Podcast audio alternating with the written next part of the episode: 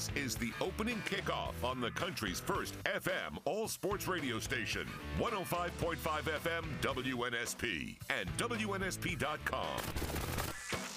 The latest sports, news, traffic, weather, and timely guests with Mark Heim and Lee Shervanian. The opening kickoff. Kickoff. Kickoff. Here are Mark and Lee. Hey, welcome in. We are here in the studios of WNSP for the next three hours. It's the opening kickoff. Mark Lee, Triple G, and uh, we got some things to sink our teeth into, Mr. Shervanian. Mark, lots of NBA news. Certainly yesterday, it started out with Doc Rivers getting canned by Philadelphia. It's been a very unique, unusual NBA offseason. It teams uh, that won games and were into the playoffs are firing coaches left and right. Then you had the uh, draft lottery, and the uh, winner was San Antonio. You know, in the previous times that they've had the overall number one pick, they've picked Hall of Famers. So things look pretty good because the consensus number one pick, the 7 5 great player from France, Victor Wembanyama. Uh, most assuredly will go number one. Uh, then the Hornets had the uh, number two pick, and they possibly could take Brandon Miller of Alabama. You know, that's in the narrative. And then the game last night, which looked to be a, a, a runaway for Denver. I was very impressed with Nurkic. Who wouldn't be in that first quarter? I mean, he totally dominated. But uh, in the second half, the Lakers staged a rally and cut it down to three on several, several occasions. And I thought might actually win the game. Uh, and, and a guy I was rooting for was LeBron, but unfortunately he had a, a, turnover late in the game in the lane, which hurt. Plus he missed a three, and they just uh, fell short in game one. And uh, so now Denver has a one game to none lead. And then we get game two tomorrow, and then the first game of the Boston Miami series. But the Denver game, uh, first of all, they, they haven't lost a game at home. So there's that. But I'm telling you that the, the, way that Denver plays, they're fun to watch. And I had not watched Denver this year at all. I'll be honest about it. They're just fun to watch as far as you know spacing and, and the things that Nokic, Jokic, I should say, is such a throwback to old time centers. You know, the ball comes to the center, you know that, and then you just pass it around and look for the open guy. And he had a triple double. He's got now six in the postseason and three straight. I think he had a triple double before the end of the third quarter, which was he just did. crazy. And uh, I found myself, and I didn't watch the whole thing, obviously, I saw bits and pieces. I found myself kind of, as uh, Los Angeles was kind of clawing their way back, I kind of found myself kind of rooting for them a little bit. Um, it certainly makes for a lot more dramatic theater moving forward uh, that they made it an interesting game. In fact, I feel like I know LeBron was asked about it after. He, they didn't they didn't use the words moral victory, but I kind of felt like it was a little bit of a moral victory to be down as much as they were, and everything was just going Denver's way. I mean, uh, Jokic was just having his way with Anthony Davis. Like they had no answer early. Um, they were just getting hounded on the boards like the Nuggets. I mean, they were just killing them on the boards, and so I thought the the um, changes they made. Um, really spoke volumes, and so you were kind of rooting for them a little bit. For if you're a fan of the NBA and a good series, this is exactly what you wanted. So, uh, no, it was it was it was entertaining stuff. I had a couple things uh, on the game. First of all, I did turn it off when Denver had the huge lead. They were like 21 or so. And when I turned it off, and then I got back into the game later on due to events in our household where I was up. And Nokic, uh, Jokic going into the fourth quarter, I think had like 31 points. He still had 31, and there were only a couple of minutes to go. And the Lakers put on a massive rally and got it down to three a few times. But something that I think you would appreciate a, a coaching adjustment because you don't talk much about that in the NBA. It's all well shooting three, spacing, and all that. But uh, defensively, they put Hachimura on Jokic and let uh, Davis patrol the lane. And it, it kind of worked out well because Jokic was kind of shut down in the fourth quarter, especially late in the game. He was missing shots inside also, but you had Davis blocking a couple of his shots, and that's because they, but you know, Hachimura, who's a little shorter than Jokic. But I tell you, the thing that impressed me about Jokic, he moves a lot better than I would have thought for a big guy. And you know, they they they talk about his, you know, that he's not he doesn't jump high or do this or that. He led fast breaks yesterday, and you know what? He was three for three from the three point line. Yeah.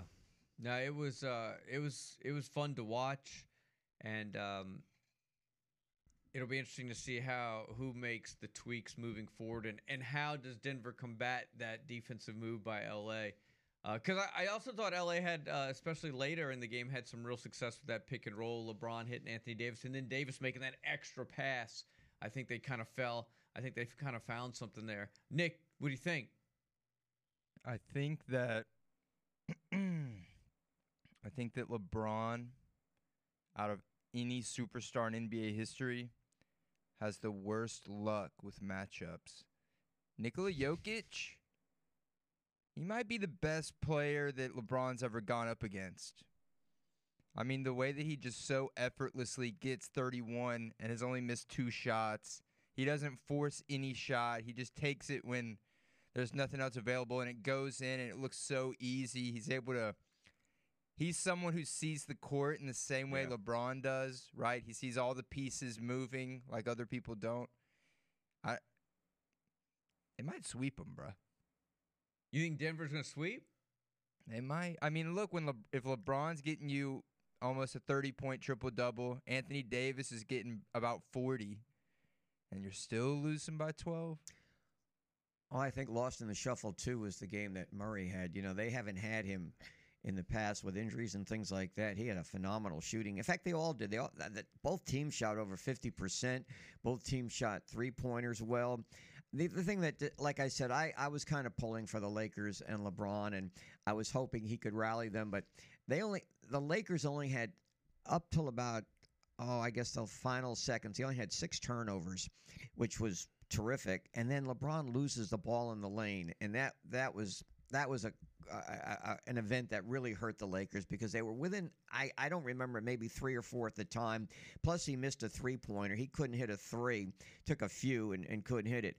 I don't. I still. I even if they fall down two games to none, I still think once they get home they'll at least get a win or two. I don't think it'll be a sweep. Uh, I think the Lakers are, are still too good, and you know, Denver, very impressive first game. Jokic showed that uh, he's should have been maybe more in the consideration for MVP than Embiid, at least in postseason. You know, the guy's only one triple double away from tying the all time record for triple doubles in No, it's postseason. ridiculous. And you know what was ridiculous is the pace.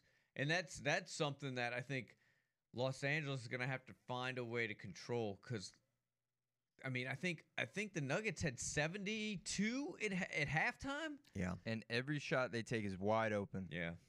They didn't. Uh, that's what I like about J- Jokic. Reminds me a lot, in a sense. Don't get me wrong. I'm not trying to compare him to Bill Russell, but when Russell was the dominant figure about leading the fast break, so he's rebounding, and the Lakers aren't getting any rebounds, and so he's leading that break. And then many times, he would actually be the one dribbling up the court. And there's nobody's going to stop him. And then they had a guy come off the bench. Was it Bruce Brown? Was that the Mhm. one? my gosh, he had like a career night last night. He uh, he comes in there and he, he goes into double digits and he's driving the lane and nobody's stepping in front of him and nobody's stopping him at all. Well, to to Nick's point, I, I don't know if it's a I don't think it's a sweep. I mean, I think you make a compelling argument because you feel like you got the Lakers' best shot. I mean, like Anthony, But Da- go ahead. I'm sorry. Anthony Davis is like what one of the best defenders in the league. They Yeah. say. yeah. Dude got cooked Yeah, he did. last night. He, He couldn't did. do anything. He like he was just couldn't do anything at all against this guy. There was that uh I don't remember when it was, but there was like this uh spin drop step kind of move by Jokic and like he had no answer. Like he went baseline, it just there was he just couldn't do anything. But taking him off off of Jokic and letting him come over and help, I'm not saying that's going to neutralize him, but it, it might it might That's the thing though. Jokic, that guy you bring over the help, he's gonna immediately hit that guy for that wide Yeah. open three. And they and everyone on Denver knows how to like. Oh, they're going to help. Let's get in our positions. Let's get ready to swing it. yeah. It's just like it's an impossible task. If Anthony Davis isn't enough, no one is. Mark had another Wembanyama, story. maybe. He'll be the neutralizing Shoot. factor. I'm sorry, go ahead. No, all right. I was just going to say on another subject, we had a, a second pitcher ejected for sticky fingers. Yes. Uh, Domingo Herman, uh, German, who had been a no hitter through three innings. So he comes out to pitch the fourth inning for the Yankees against Toronto, and the umpires are checking him out. and the umpire's last name I think is Hoy said uh, his fi- the umpire's fingers were sticking to Herman's palm. He couldn't. He said so. They tossed him out, and uh, uh, German afterwards said, uh, "Well, he just used rosin, and that was it." And, and that's, I guess, the cause of the sticky finger. So he becomes the second pitcher ejected this year. It's uh, it's been a tough week for the Yankees Well, because then Aaron Judge well, he had he got accused of stealing signs, right? That was earlier this week. You know, I don't really understand what was going on. This was uh, the chirping incident you're talking about, and Judge. You know what? I don't really know the basis for all this. He was looking into his own dugout. I, I the way I heard it was that he was checking out his own player, his own teammates, and he's the captain. Were chirping around. The announcers made a deal about it. He hits the home run to win the game. He had like two home runs in the game, and then he hit the go-ahead home run yesterday. So, from the standpoint of batting, he did fine. I don't really know what the big deal was about. Uh, you know, I know Boone had been tossed out. This was the night before, and there was some chirping going on from the Yankee dugout. And the way I read into it was that bothered Judge that his own teammates were doing something like that. I don't.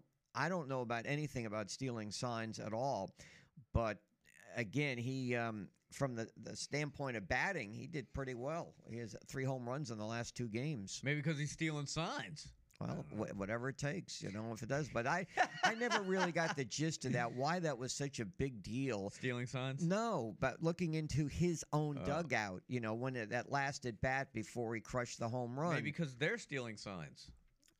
It's all part of the game. And if you do it and you're not caught, congratulations. I kind of agree. I mean, I know we've had this conversation about stealing signs, like it's, it, it's, it's like this cardinal rule, like, but I, you're openly like signaling the other team. It's like we, all, I always compare it to football, right? You always have that GA or that student assistant there with a towel, and he's like, uh, he's hi- trying to hide the coordinator from bringing in the signs. Or you have multiple guys out there sending in signs. Have multiple guys send in signs. Like if you're gonna do something in the open, what I, I'm supposed to be penalized because I'm looking in a public area at, at you flashing a sign. I, I've never understood the whole stealing sign things. I was, I just don't, I just don't get it. All right. Anyway, um, we got a good one lined up for you today. Uh, we're going to talk to Mark Hudspeth at 6:30, Gulf Shores football coach. Dale Osborne will be along at seven to talk some Lakers. Ross Jackson on the Saints at 7:30. Daphne head basketball coach Reed Hotard. We mentioned it yesterday. Looks like there's some new rules coming down. No longer is uh, in high school basketball where we have the bonus with the one and one. It is going straight to a two-shot uh, foul, which, uh, but to get to that penalty, uh, it's five a quarter, not seven and a half now. So we'll talk about how that's going to change the, game, if at all. Chris Stewart at eight o'clock, Justin Baker at eight thirty, and Nick and I will discuss what happened yesterday when we come back. I'll have I have two words for you on our loss in cornhole. I will tell you what those two words are when we come back. Next, right here on the sports station WNSP. Hi, this is Monty Burke, author of Saban, The Making of a Coach. You're listening to WNSP Sports Radio 105.5 FM. The second pick will be made by the Charlotte Hornets. And that means that the number one pick in the 2023 NBA draft goes to the San Antonio Spurs. 623. All right. Is he a generational player? What do you think, Lee? Well, that's what they're saying, and he's a consensus number one pick, and he can do it all. So I'm sure this will. Uh, Gregg Popovich has had success with overall number one picks. He's also had success with players from France in the past. You know, the Spurs haven't done well since Duncan uh, retired. Maybe this will be the catalyst that they need to get them going. I certainly hope so. I can say this: he's like no other player we've ever seen. Right? I mean, how many guys are seven foot? I mean, he's he's your two K guy that you make, right? He's, five inches taller than Giannis. and he's got guard handles. There's no one there's no one else like him He's in a- that regard. He's a guard. He's a rim protector. He's he's got all the attributes uh, to be a star. And and and it's not like you know like last year. Well, we weren't sure if we are going to take uh, this guy or that. There were three guys. Uh, Holmgren was up there, Banchero, and of course the uh, Auburn player. But uh, this year, there's no doubt. I mean, he's going to San Antonio, and I think if I understand correctly, based on an interview, he's pretty happy about it because you know Gregg Popovich is a Hall of Fame coach. He's sticking around. I thought by now he'd be retired. He's like 75 years old, but big deal. And it just fits right into his, uh, you know, success rate because the success he had with an overall number one pick like David Robinson or Tim Duncan, and now maybe he gets a, eventually a title with. Uh, uh, Victor coming aboard. Plus, like I said, he had Tony Parker from France. He had uh, was it Diem? I, there was another guy from France that also was very successful. He's done very well with players from Europe. Let's put it that way. Let's take a phone call at 694 1055. Go ahead, caller. Welcome to WNSP. How you doing, Mark and Lee? Just wanted to chime in on uh, John Morant. Uh, I just would like to say, uh, if the commissioner get this wrong this time, that boy, they, they need to get rid of the commission. He need to be. I think he need to be suspended for a whole year. Look, he ain't done killed somebody or somebody done killed him. He is a gangster playing basketball. Uh, y'all have a blessed day. Thank you, sir. Well, I mean, if being a gangster is illegal, then the NBA may not have enough players to to uh, to, to Oh, form I, a I league. I thought you were about to say, "Come arrest me." No, no, come arrest me. No, no, but I get your point. I mean, look, he's he's violated. It's not just the fact that he violated uh, the CBA, right? It's that he's done it on the heels of doing it the first time, and clearly he he went on on television. He he was, oh, I'm sorry, you know, blah, but. It, it, it's all it's it's all falling on deaf ears now. All the good capital that he had built up after the first incident is completely gone. Um, and so, yeah, I, I think the commissioner probably needs to make a statement here uh, with how they how they punish him. You know, he's been uh, Silver's been considered a players commissioner, been very pro player, unlike you know Stern, who, who he succeeded. But there's a story coming out that this uh, the video really shocked Silver, and there there's some narrative out there, Mark, that this could be, and I'm not saying it's going to happen because I don't know, but there's a narrative that this could be a long suspension. But you know, right, you're in the off season now. How long is it going to be? Right now, he's suspended from team activities. Does does he get suspended for games this year just because of this? The video, uh, I don't know how you know if the commissioner is going to really go down hard on Morant because, like I said, he has been a players type commissioner. Um, Nick, we have a minute here. Can you explain what happened yesterday in the uh, round two of our competition with the final drive? Yeah, so we alluded to it yesterday. We played a game of cornhole against the final drive. We're competing for the nappy vote. And look, it was a hard fought game for two guys who haven't really played cornhole against a guy who I guess would deem himself a pro at cornhole. I think lives and breathes it probably Yeah. is accurate. Um he's he's a something hole, all right. But uh But look, it was close. It was back and forth and look, we had a lot of opportunities to take that game, but I'm to I'm to put the blame on myself. That's what great elite uh, leaders do. And in that final round, I had a chance to put one bag on the board and keep us alive and I just couldn't do it, but it was it was a battle for the ages. It was back and forth. We had them on their heels. We were down 19-6 to start, and then we ended up uh, really going down to the final wire, but I just couldn't couldn't get it on there when I needed to. So that's on me, guys. That's on me. Listen, listen. Two words, okay? Reality TV. That's all I'm gonna say. It's reality TV. You know the outcome, and you work backwards, forwards to prevent as much or to to create as much drama as possible for the viewing public. Mm. I don't want to say we we we threw the game. I'm just saying. Look, if we would have won, then round three, that there would it wouldn't have been a tiebreaker. Exactly. Mark Hudspeth is next. We're tanking. That's what I'll say it. We tanked.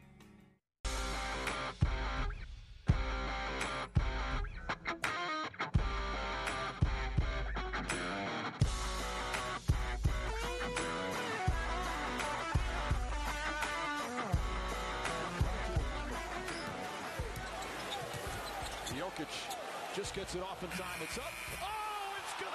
Of course it goes in. Yeah, that's pretty much how it was for uh, for who I think probably many believe might should have been the league's MVP. It's hard to argue after uh, after watching that performance. he was he was outstanding. I, I just didn't realize he was as good as he is. And again, it's one game, but he's been doing this all postseason with triple doubles. And like you, Mark, the thing that impressed me the most wasn't his shot making or his rebounds, but his passing. Yeah. I mean, he was finding open guys all over the place. Let's talk some football. Auburn gets a couple of transfers from North Texas, uh, a receiver, Jyaire Shorter, and also a linebacker, Larry Nixon III. Alabama Texas game uh, on the 9th of September will be televised on ESPN at 6 p.m. And I see where the uh, LSU Florida State opener the week before that will get the Sunday slot at 6:30 on ABC, which could be arguably one of the best games that weekend, that first weekend. So speaking of football, I saw where the uh, I guess ESPN and SEC retweeted this kind of SEC on ABC kind of promotional video yesterday. Um, tell you they're gonna have some tough. It's gonna be tough to win fans over after that uh, if they're not bringing that CBS and they're not that CBS song with them. Uh, but not a huge, not a huge uh, headline yesterday because it was announced two years ago that they were going to make this move. But um, they did post a, a a video about the SEC going to the AB to ABC. So it'll This be it'll be a different it'll be a different feel for sure. This is the last year, right, for the SEC? Yeah. So starting in 24, they're at ABC. They go on ABC and ESPN and all the stations that uh, are grouped into that. But so this will be the uh, final year we get Nessler and. Uh, well, it'll be the final year that SEC fans can gang up on Gary Danielson. Yeah, right? they'll have to find uh they'll have to find a somebody A else replacement. another punching bag to beat on. Um anyway, we got some feedback on the uh the fall our fall in cornhole. Great elite leaders don't lose in cornhole. I suggested they do if the sacrifice lifts the team to greater heights. And I think maybe you guys are looking you're not looking at the big picture here. Sometimes you have to learn to lose before you can learn how to win. You know, they say the uh, you, what did you have this the, morning? You the pathway to progress is paved with the lessons from our failures. I think so. I mean, you know, Jordan just didn't walk in the league and, and win titles. LeBron didn't just walk into Cleveland day one and win titles. No, it took him a while. You, you have to learn how to lose before you can win. So And- does that mean there's going to be a rematch? In cornhole? Yeah. Uh, I don't think so. I mean, we could, but I don't know. I don't think that was in the plans. I don't think we're contractually. They're not contractually obligated again to to uh, replay us in cornhole. I will say that multiple. We both both sides had multiple chances to win. Um, in fact, I would say we're the little engine that could because with no experience in whatever that game is that you call cornhole, uh, they kept uh, getting to the point where they could knock us out, but we just kept fighting back. We just kept fighting, but we were resilient. We, We didn't know what we were doing, and we just kept fighting, and uh, they just couldn't knock us out. We kept getting up the off the canvas. I mean, we just little Mickey was in our head. Get up, you sob. And we just, we just, we they just couldn't knock us out. Was this was this outdoors or indoors? It was outdoors. Was the sweat coming Yeah, it started brow? to get a little warm. Yeah. Now I'll say this too: uh, Corey was all or nothing. Corey was either was either hitting like Directly. nothing but net, or dude wasn't hitting the board. Yeah. So I made the comment: if if he shot like that in our basketball games, it might have gone a different way for him. But um, he was very, he was consistently inconsistent with his cornhole. And but I- like us, it was a foreign game to him. I'll say this, you know, Michael, he was talking a big game. He was super confident. If that's the game that you're super confident in, I'm not impressed. I mean, were you not expecting him to just be killing us? And Yeah. honestly, I think Corey probably had the majority of their points. Yeah. Uh, and then Nick pretty much got in um, Bronner's head early with Oh the, yeah, uh, I had him crying. he he was uh so as you know lee so you know you you you like when on on, on rounds where Nick would or um, Bronner would go first, Nick would throw his bag like right after, like right after he threw it. So out of the corner of Nick, uh, out of Bronner's eye, he saw the motion, and I think it got in his head. I think it. Yeah, that's what, that's when head. the comeback started to uh to build. Yeah. Because I would, yeah, I would just let that thing go literally maybe a, a half a second Okay, after so him. We were basically the Lakers yesterday. We were down like it was it was what 15-4 something 19 to stupid. 6 We were down the score. 19 to 6 to 21. Yeah, And I don't even remember what the final score was. I have no idea cuz 21-18. 21-18 there. And we had a chance to win it. Uh, You know, we had a like LeBron, we had a turnover late. It it it wasn't pretty, but uh but look, guys, listen. It's all part of the reality television experience. That's right. So now it's all tied up going into the final the final event which nobody has any idea about, right? No one's no one that I know of has played pickleball. So we're all going into this foreign idea of you know, miniature tennis or steroid ping sized pong. ping pong, whatever it is, and we're going to try to do this. It makes for high drama, Lee. You gonna practice? No, I think that would defeat the purpose. Now, I, I want to have, I want to, I don't want any excuses when we when we go in there and Where are you playing? I, At the church? to be determined, to be announced. I don't know when, I don't know where, but I'll be there. So Sh- Shout out to O'Daly's for letting us come in there in the middle of the day and hooking us up. And there will be video. I'm not sure how much video there'll be because there were probably some choice words. Yeah, There were more choice words among everybody then you um, especially. was it me? Yeah. I heard screaming. Was that me screaming? but it was fun. It was it was a good time. So I- would you play cornhole again? Are you seeing the enjoyment of it, or are you kind of like this is stupid? Um.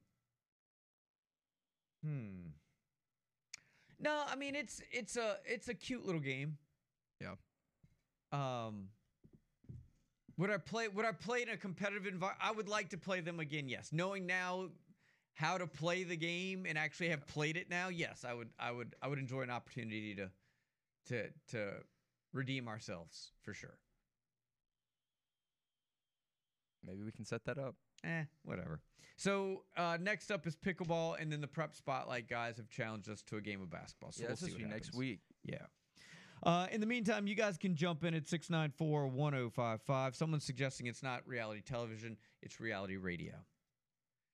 Um, but but we do have video, so it can be Yeah, streamed. I'm gonna really uh it's reality streaming. I'm gonna really be in the editing booth today, trying to make that video of four guys throwing beanbags for 35 minutes. Try to make that entertaining. Cut it down to like four minutes or something. Yeah. But uh, kudos to the final drive for evening things up, and uh, we look forward to round three. All right, so if you guys want to get in on Lakers Nuggets, the fact that the SEC threw out a video out there going to ABC and football, you can do that. And so a big debate brewing over uh, the lottery and whether teams should tank. Um, well, because it it the, the the the the argument I heard Lee is would you would you rather lose in a in in a first round game or tank and get a what some are deeming a generational player and be set for the next however Well, there's no guarantee because of this. Uh, you know, the Pistons had the worst record, and now I think it's five consecutive years that the team with the worst record did not get the overall number one pick. And like I said, I don't. I don't know all the players that are coming out in the draft. Some of these players that are going to the G League or have a chance to uh, show their talents, they may decide to go back to college. So we're not sure about every player who's who's going to be available for the draft. I know there was a lot of discussion about the uh, Dallas Mavericks tanking, and, and I think because of Mark Cuban's comments, that was the general consensus so they could get a lottery pick but my gosh they're at number 14 there's you know there's no guarantee that you're going to get a player that's going to benefit you at number 14 i just i don't know how well stocked it is this year obviously uh, after the first pick you know there's a few brandon miller comes to mind henderson who's in the G League. And other than that, I, it wasn't like last year where you had those three or four players, Mark, that were surefire picks. Now, again, when you ask me, is uh, Wembanyama a generation? The thing is, he's got to stay healthy. Remember what happened last year when Oklahoma City took Holmgren? And he, he never even played because he got hurt. So if he stays healthy, you know, there's always that possibility. But I'm not sure coming out this year what players would you could put into the same breath uh, as he that is going to be a superstar down the road. You just have to wait and see how things you know materialize. So um, is tanking worth it? You know what? The 76ers for years were accused of tanking, and they would always get these high picks, but it has not resulted in a championship. In fact, it's resulted in more controversy than anything. Personally as a fan i wouldn't want my team to tank uh, but organizations it, it the only one that i could ever think of mark that has ever basically worked out well was the houston astros. They tanked for a number of years kept getting the number one pick or second pick and they've been very very successful over the years. But other than that i can't think of another professional sports team that you could put the label tanked and it's really worked out as far as championships. Can well, you? No, uh, it, but I'll say this about tanking because I'm anti-tanking. Uh, but the the problem is too many people see the advantages of tanking. But I'll I'll, I'll say this: if we're gonna let teams tank, then you should let teams bet on their own games, because the I think what gets missed in tanking is you're messing with the integrity of the game.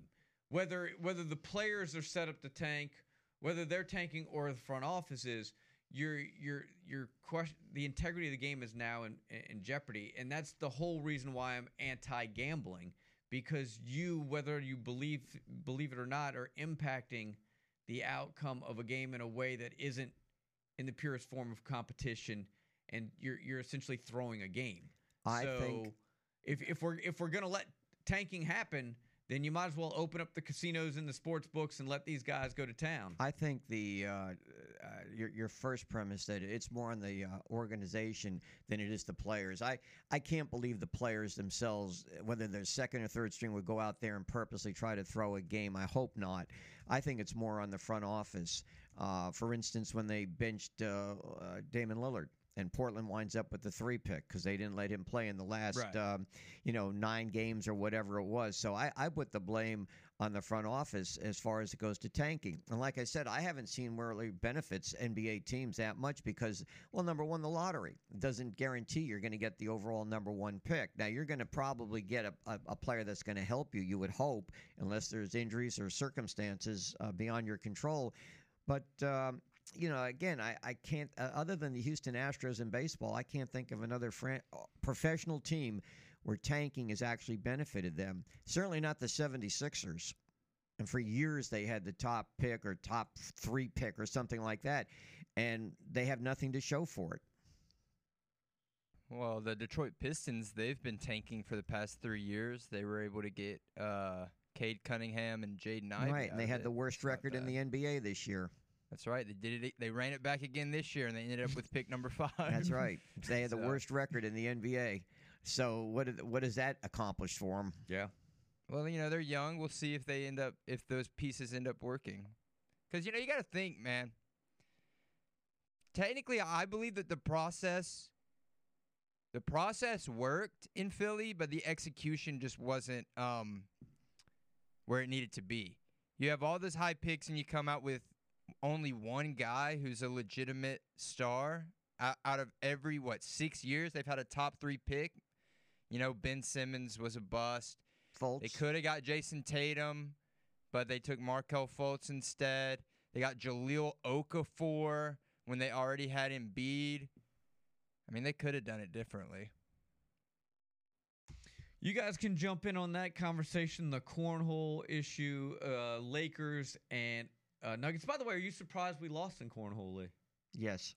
Did we disappoint you as as as our leader, as our as I- our yeah. motivational speaker? I would say this: if I had to choose whether you won in basketball or cornhole, I would glad that you won in basketball. I could care less about cornhole. You know There's what? We anybody in this. it, really, to be honest with you, I could care less about going out and whether you win at cornhole or not. That doesn't, to me, show anything. Um, anybody. I mean, If I had a- to lose one, I'm definitely I'm better with losing my at my cornhole. top three would be basketball one, pickleball two, and then cornhole We're would on be the, 3 we're, in the, we're on the same page. Yeah. We're on the That, same and you, page. we haven't even discussed this, so that that's how I feel about it. I, I didn't even blink an eye uh, when you told Someone me. you said, "How'd y'all lose to those non-athletic dudes?" And my response was because it's a non-athletic game. Exactly. right. They were born for that moment. No, like that's right. when they when they when they created the perfect cornhole player, Was the uh, they created Michael Bronner. was Yep. the uh, wind a factor? Was- Actually, the wind did start kicking up there in the later did rounds. it start to maybe uh, shift the? Yeah, Yeah, start- those bags are starting to slant left a little bit. Oh, and I should mention, because of my keen eye, it was caught. LeBounty threw five bags in the first round. Like that Right. dude snuck an extra bean bag in there, or corn bag, or whatever the hell they're called. Well, you better take that to the commissioner. Uh, pff, ridiculous. Cheating? Is that what you're saying? Cheating? I, w- I would say it was inadvertent cheating. But they had a couple times where they inadvertently tried to cheat. So, you know, uh, the second time it was kind of like, all right, now. I wouldn't lose sleep over this if Uh, I were you.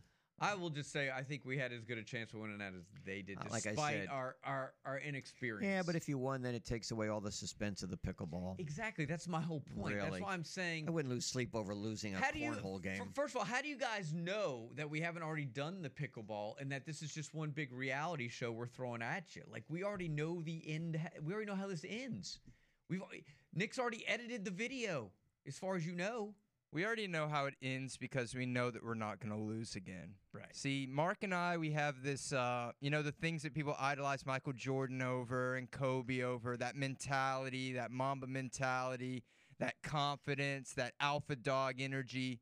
Mark and I both uh, radiate that in any athletic competition, whether it's warranted or not. but it's confidence is what it is that's right, and I and I know, especially after how, because we were starting to feel good in that cornhole game. yeah we, we're we were rallying we were we had, we had the rally caps on i mean the fans were getting into it But after after a heartbreaking defeat, you know, look, f- failure is the catalyst to success. So we're gonna come back on the next one. We're gonna get them. Pickleball is all us. All right, we're gonna wrap up hour number one next, right here on the sports station. Uh, Dale Osborne uh, will join us, the Orlando assistant on Lakers Nuggets last night. Uh, Ross Jackson on the Saints coming up in hour number two, and Reed Hotard, the Daphne basketball coach, is going to join us. It appears they've made some changes with the rules in high school basketball as it relates to fouls, free throws, and getting into the bonus. I'm thinking there's some strategy that's going to have to be um, reevaluated this upcoming season. We'll talk all about it. Stay with us. Wrapping up hour number one next. Hi, my name is Sherman Williams, former running back for the University of Alabama and the Dallas Cowboys, and I wake up each morning listening to WNSP 105.5.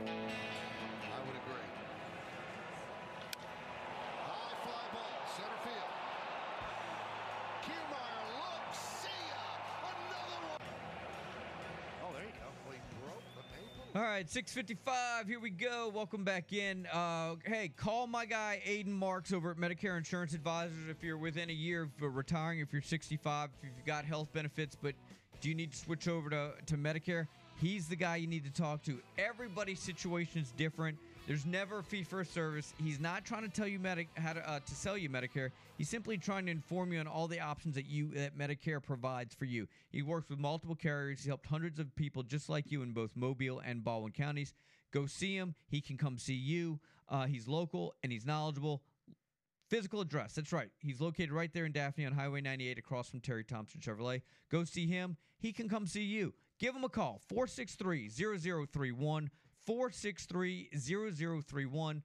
Aiden Marks, Medicare Insurance Advisors. All right, uh, let's get down to Gulf Shores. Uh, Mark Hudspeth is the head coach. They're just finishing up uh, spring football. Mark, how you doing this morning? Hey, doing great, Lee. Doing great. Thanks for having us on, guys. Hey, before we get to what happened on the playing field, did you ever name a defensive coordinator when Rhodes left the team? We did. We we brought back Brian VanGorder, so real real proud to have Brian coming back. Uh, rejoining our staff after you know he did such a great job a, a couple of years ago. You know, Mark, this is kind of a philosophical type question. I think when you took over, you know, you, your career had been basically in college football. Uh, and, and maybe when you came to Gulf Shores, people thought this might be a you know a jumping point for you to get back in college. But this is what your third or fourth year down there now.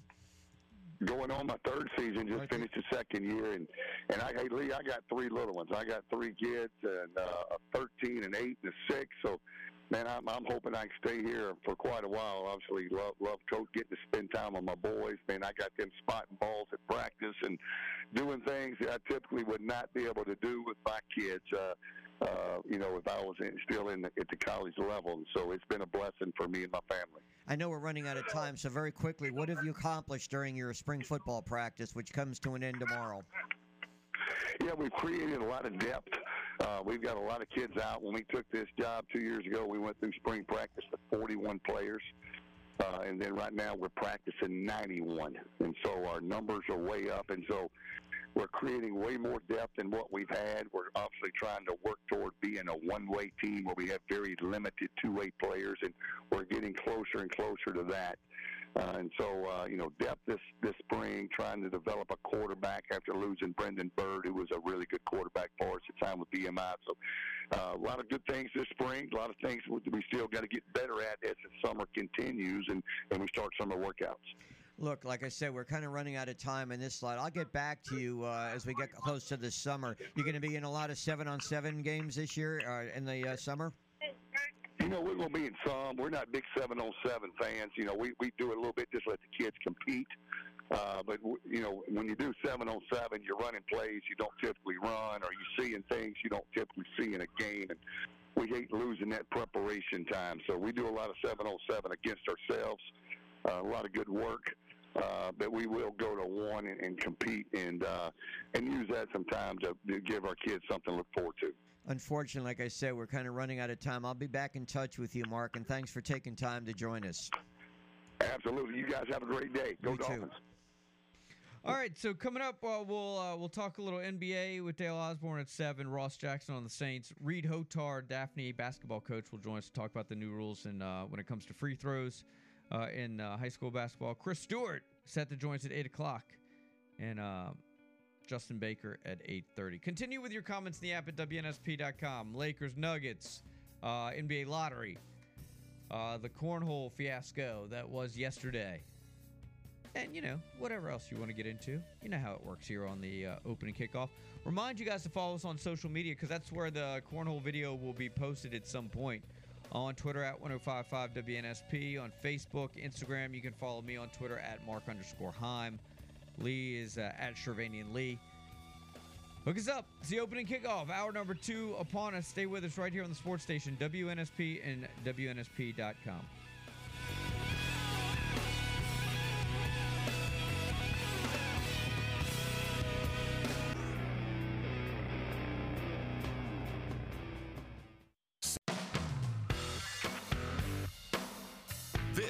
the opening kickoff on the country's first FM all sports radio station, 105.5 FM WNSP and WNSP.com.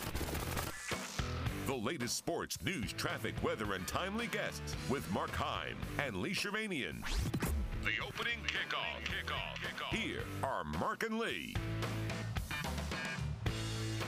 All right, 704, hour number two here on a Wednesday. Appreciate you hanging with us on the sports station, WNSP and WNSP.com.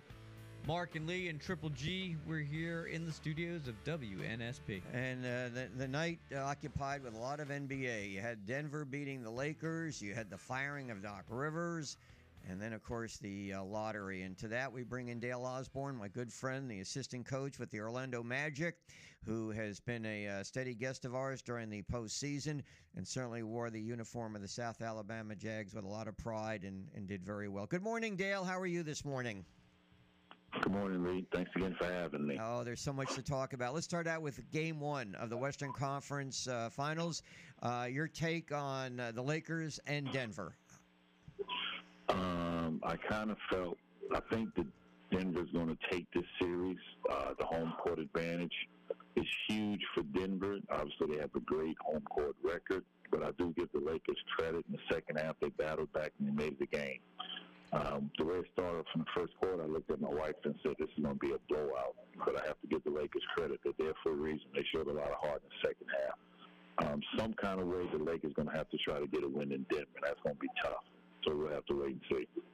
What's your what's your opinion of Jokic? I I was impressed not only the fact, all right, you know the scoring he's going to get and the rebounding, but the, the way he finds players open, and also I didn't realize he leads fast breaks as much as he does. Yeah, just a great feel, great skills, can really shoot it, can score. Probably one of the, you know, uh, I think he was my scout this year. You just have no answers for guys like that, Lee. You just got to make him work hard for everything he tries to get, but he's a special player. I mean, he had a triple double last night. You have triple doubles at six, ten, seven feet, like you said, leading the fast break, he's just a gifted player. You know what I enjoyed watching too was that he actually plays the center position. You know how back to the basket. You don't see that hardly at all in the NBA anymore. No, he can he can do it all now. He can face up. He can play with the back to the basket. He can start the fast break. He's great on the offensive glass. He's great on the defensive glass. I mean, he he's special. Um, my prediction will be Denver and Boston in the finals, with Denver winning it all because I think Denver have the home court advantage. One of the main reasons I'm picking Denver, I think Denver has a lot of depth, and they also they have a guy who can they can get the ball to. He can make great plays. Do you think the Lakers stay with that defensive strategy at the end where they put uh, Hachimura on him and then let Davis patrol the lane? Yeah, I thought that was a great adjustment by Darvin. Uh, obviously, one on one, he's hard to guard, but he put uh, Richie on him, and it, it allowed uh, AD to free up and just roam, roam and play in the paint. So, yeah, you could probably can see that adjustment to start the game because there's no time to wait in the playoffs. So you'll probably see AD off of him, and uh, don't be surprised if Darvin makes a change in the starting lineup too, just to help defensively uh, with Joker. Were you, were you surprised at all at how dominant Jokic was against AD? I figured AD would be one of the better matchups against Joker than than most in the league, but clearly that wasn't the case. You know what? When when you have that special talent like that, it's hard to you know. I, I do the defense for the Magic, and I tell my guys it's never one on one. The man with the ball has to feel like he's playing one against five. It's it's it's, it's almost impossible to guard Joker one on one, and it's a tough matchup for AD. Uh, AD's tough one on one. So when you got guys that have that special talent, it's hard to to say you you you got them.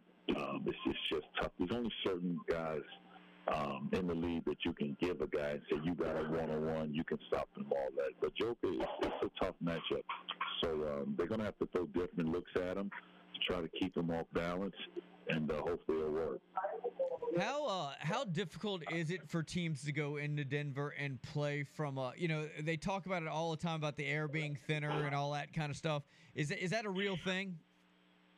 Yeah, it does make a difference. The air is, is thinner in Denver, and also it's a mind thing too, because that's what everybody talks about as you flying in the city of Denver. Yeah.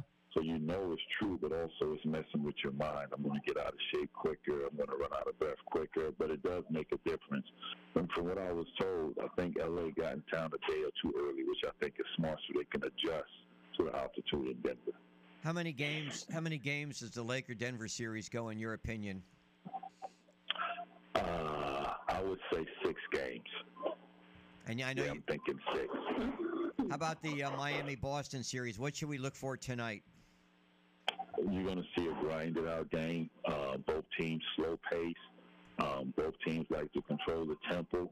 Uh, Miami will try to push it a little bit more than Boston, um, but Boston's got two guys that can go get it. Uh, Marcus Smart can play on my team anytime. He's just a tough leader.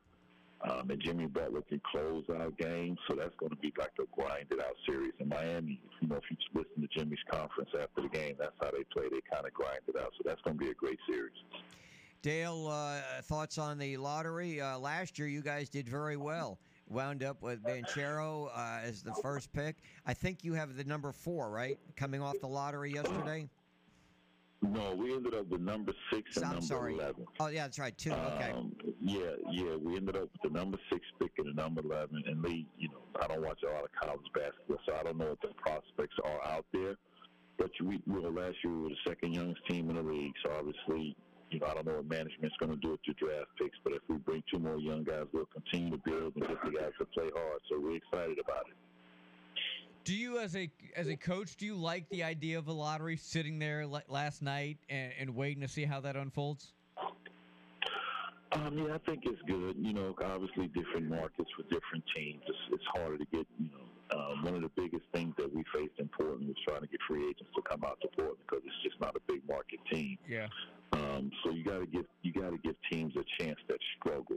Um, obviously, San Antonio, Detroit, Portland toward the end struggled. So those guys they have to have a chance to to get good players, good get good young incoming players to continue to build and fight. So yeah, I like the lottery. Um, San Antonio's obviously that kid is a special talent. It's going to boost their ticket sales. It's going to boost their TV ratings, and you know that team's value is going to go probably to another billion dollars because supposedly this kid is the next great thing.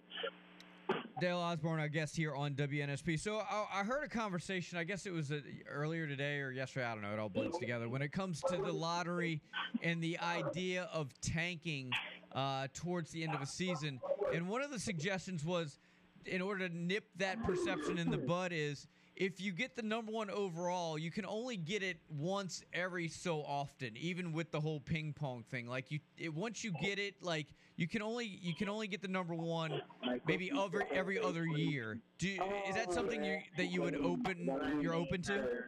Okay. Um. Hold on, you kept breaking up. Say that again. I heard the first, one, but you broke up at the last part. Yeah. So uh, w- would you be open to the idea of uh, limiting how many times a team can get the number over number one overall pick over a certain amount of time? Meaning you couldn't get it back to back years. You know what? I, I, I, I, I would um. I don't think teams should tank. I don't think you should mess with the game like that. Um, but I, when teams are struggling, I just and they and they're young like we are, um, and we don't tank. We just told our guys to play hard every game and, and let the cards fall where they may. Um, but I, if you're tanking, I think you're messing with the game, and it's eventually going to catch up with you. So I like the lottery. I think it should stay like that. Um, you know, obviously the rumors of tanking, those rumors are out there, and I wouldn't be surprised if that's how some teams go about it. But I like how the lottery is, and hopefully people won't play with the game. But you know what we've done here in Orlando, we've told we're trying to build a winning culture. So we're not, you know, our management, our ownership, our head coach Jamal. We said, hey, let's we're going to play hard every game, every night, and see where the cards fall. So uh, I don't agree with the tanking thing, and I think the lottery should stay as it is. Dale, I don't know if I've asked you on the air. Do you have uh, you've been coaching in the NBA for quite a long time, Portland and now Orlando. Do you have aspirations of being a head coach someday? You know what, Lee? If, if you know if that's in God's plans, yes. If, if that happens, if not, I'm content. Um, I'm being honest with you. I've been thinking about retiring a lot more as of late. Um, you know, I've been doing this 35, 36 years now. And um, so, yeah, you know, I just pray about stuff like that, just see where God leads me and all that kind of stuff. Um, but if it happens, great. If not, I'm content doing what I'm doing. The reason I asked that question, this is this this off season for the NBA has been crazy. Look at the coaches that have been fired with winning teams: Milwaukee, uh, Philadelphia, Doc Rivers, one of the most successful coaches in anybody's business, right? And then you had Right, the uh, right. Williams, uh, of Phoenix, teams that were doing really, really well. I mean, usually when a coach gets fired, it's because the team stinks, or they, you know, they're not winning. In this league, you, you win and you get fired. I know. Unfortunately for us, Lee, the coach is always the first one to go, especially at this level. Um, that's part of it, but I agree with you. I thought Mike, Mike, uh, I call him Coach Bud in Milwaukee. I thought he did a great job. When you look at his record, when you look at Doc's record, he's a Hall of Fame coach. Monty Williams did a great job in Phoenix. I always like to tell people there's no recipe in NBA. There's no, there's a lot of times stuff happening in NBA and it just doesn't make sense. And that's just the unfortunate part of our business. Um, the thing that's good for those guys, Doc will be a coach again somewhere. Monty will and, and Bud will. And you see MA, he, he landed on his feet in Houston. Um, you know, once you become a head coach in NBA, there's a good chance if you do a good job, you're going to get the opportunity again. I guess my point is that the regular season doesn't mean anything. If you don't win the championship, your history. That's the way it looks to me. Yeah, it was, you know, I know it. Um, the regular season means a lot because obviously you're trying to get home court advantage. You're trying to bring uh, build momentum going into the playoffs. But again, um, owners and management they think different from what you and I see, Lee. You know, um, Doc Rivers again, I thought did a great job in Philly. Uh, when you seen the press release from management, they said they they want to look to go in another direction, see if they can bring another coach in to do better than what Doc did. And I think that's hard to do. So the regular season does make a difference, and you know you have people behind the scenes and management and owners looking at it a different way. Coach, really do appreciate you spending some time with us, man. Uh, have a good rest of the week, and we'll do it again soon. Thanks for having me, guys. All right, scoreboard, traffic, and weather. Next, we'll visit with Roy Hudson. Ross Jackson scheduled uh, at 7:30. Talk some Saints. Reed Hotard, the Daphne basketball coach, set for 7:50. There's a new uh, federal, a federal national rule about free throws, the bonus, and how many it takes to get there. That appears like it's going to be implemented this upcoming season in high school basketball. We'll talk all about that. And then Chris Stewart, the voice of the Crimson Tide, at 8 o'clock. Got a lot going on. Hour number three. Uh, you want to hang around for us because uh, we got a little Chick fil A for you too. And you guys can jump in on. We weren't tanking per se. I think that's too strong a word. But I will say reality programming at its best. I think that's probably the best way to say it. With our loss in cornhole. Kudos to those guys. Bronner, I will say, is built for cornhole. And no, that's not a compliment. Stay with us. It's the opening kickoff. Hi, I'm former Major League Baseball player Bernie Carbo. I listen to WNSP 105.5. Love every minute of it.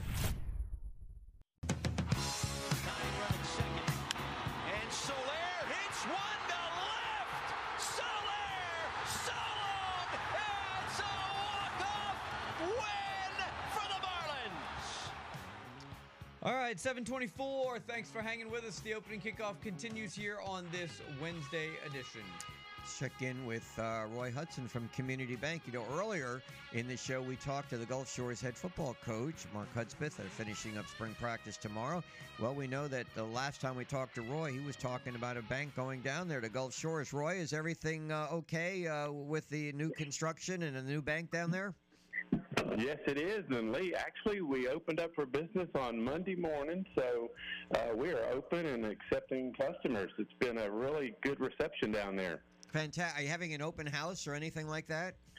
Well, you know, we've always talked about having you guys down there, so that's still the plan. This shit was just a soft opening, but uh, word has gotten out. Uh, you know, Rick Conway, our our lead banker, has been down in that market for about 25 years, so I think he's been telling a lot of people, and it's just a lot of excitement down there for uh, Community Bank as we open up down at the uh, the Gulf Shores area. So that gives you five now in the immediate area? Th- That's correct, and 55 overall for the bank, and it's just uh, it filled a void. You know, we're in Pensacola, and we're all the way across in the, the Mississippi coast, and uh, we needed an office down there, and this opportunity presented itself, and we are extremely excited to uh, provide services for the people down there on the on the beach. You know what? Here in Mobile, the the phrase is a bank unlike any other. Is that the same phrase down there at Gulf Shores? That's right. That's what uh, the people are coming in, and they're understanding that when they get to, to talk with the experienced bankers that we have on staff and how we approach the things that we do. And uh, just like I said, there's a lot of excitement from obviously the people down there, but the rest of the staff and the team throughout the organization. It's just been a, uh few years coming, and we're extremely excited about it. So we invite everybody in down there to come in and uh, see what it's all about. Congratulations, Roy. Appreciate it. We'll let you go. With uh, we'll talk to you next week. Thank you so much. All right. Thank you. Roy Hudson from Community Bank. Uh, in the app, Bronner was dogging you yesterday on the final drive. Man, that's that's fair. They earned that right. I- I'll say this, because we gave we gave it pretty good after the basketball game. And if I have to lose in a in a game, I I'm good with losing at cornhole, especially in a close game. I'd rather lose 28 21-18 in cornhole and win 11 nothing in basketball. No make it take it by the way. Uh That's right. Then than win 21-18 in cornhole and get blanked in basketball. So I'm good with that. It's it's all it's all in good fun and it sets up for the winner take all third round. Look, they're they're, they're desperate for some sort of recognition and uh, credibility to them being a sports host that they can play a sport. So if the sport that they, you know, are confident in and that they are able to compete in is one where you're standing still with a beer in your pocket, throwing a bag full of corn, then that's fine. Yeah. Give that was to that, them. Was that the case? Did you guys have uh, refreshments in your hand? No, what was funny though, there was a point though, like uh, you know, in, in typical Bronner fashion, he had his drink that he was constantly sipping from, right? But uh, uh, he uh, Nick was setting up the cell phone so that he could record it, and so he had to use the drink to kind of uh, keep the phone up. And dude freaked out, like he wasn't going to be able to hold the cup, and so he had to. I think it kind of threw him off his game early. Uh, but he was already complaining at that point. So He's a complainer. He's Yeah. a whiner. Bronner complained about that. Then he complained about how fast Nick was throwing the his bag right after Bronner was throwing his. Like he, he was just he's like, dude, you got to stop that. And I was like, well, what's the problem? He's just throwing after you throw. What what? But he was there's very he's very s- particular about the way you have to play cornhole. What what is he like? Uh, one of these guys that plays it like year round at different locales. I mean, He, is he? he he'd be one of those guys. It's like you're ruining this, like the those old baseball fans. You're ruining the sanctity of the game. Yeah, He's he- that, but for cornhole. Yeah, he uh he was very confident uh, with his ability to play cornhole, and um, He wasn't even that good. Corey had the big shots. Yep. See, Corey would either hit like he would just. I mean, it was like hole in ones, man. He was just he would either it was all or nothing with Corey. He was either it was in the hole or that thing was like five yards off the. He was the like the. J.R. Smith of cornhole. You either were like, "What are you doing?" or "Oh my god." uh, and and Corey just kept screaming, "Get on the board! Get on the board! Get on the board!" Like, what are you doing? Ross Jackson's next. Stay with us. It's the opening kickoff. Get on the board!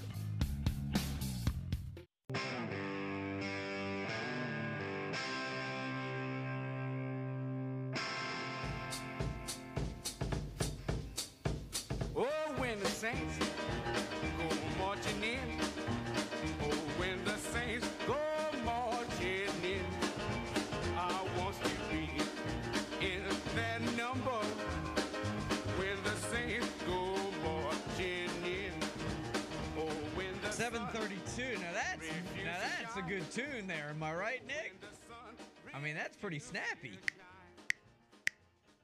That uh, turned out well. I, I was actually looking for.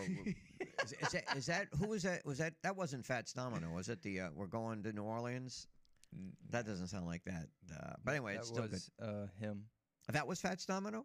Yep. The It may not be the song you're looking for. with the It's nice okay. flat top Yeah, and the close. big ring on his finger. That's close.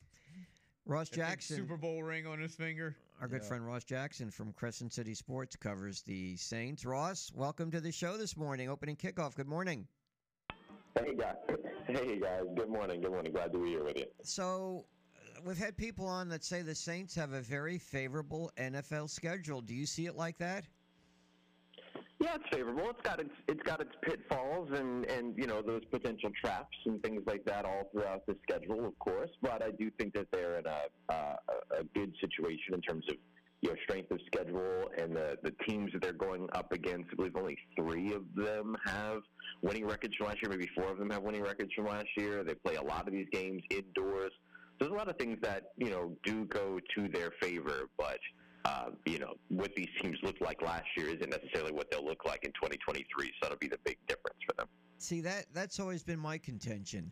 It's one thing to say, well, the Saints teams that they're playing from last year, they had a 42% winning. But you know how it is in the NFL. You're always going to get some teams that rise above the occasion through a draft Mhm. pick or something like that, or lack of injuries, and do very well. And it's like they say, well, the Saints and Atlanta have the easiest schedules. How can anybody have an easy schedule in the NFL?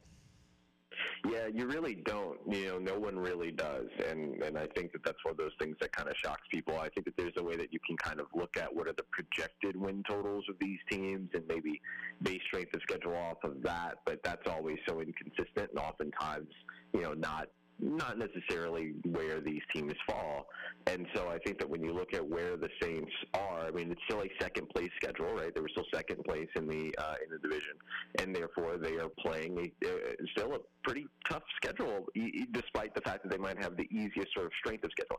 I think that the one of the things that makes this season a little bit more palatable for them, though, is they're not facing very many excellent quarterbacks this year. Perhaps the best quarterback that they're going up against is Trevor Lawrence. Um, maybe Matthew Stafford, depending upon you know by the time that the Saints play them in Week 16, the Los Angeles Rams. Like, what's he looking like? How's his arm? How's his shoulder? All those things. But that might be something that goes in their favor. But again, they also play three rookie quarterbacks and Jordan Love, so there's still a lot of unknown in terms of what those other quarterbacks are. So they could end up being excellent and better than the other quarterbacks that are already proven in the NFL, or they could end up still being in the midst of their rookie season adjustment period, and that works out well for New Orleans if that's the case.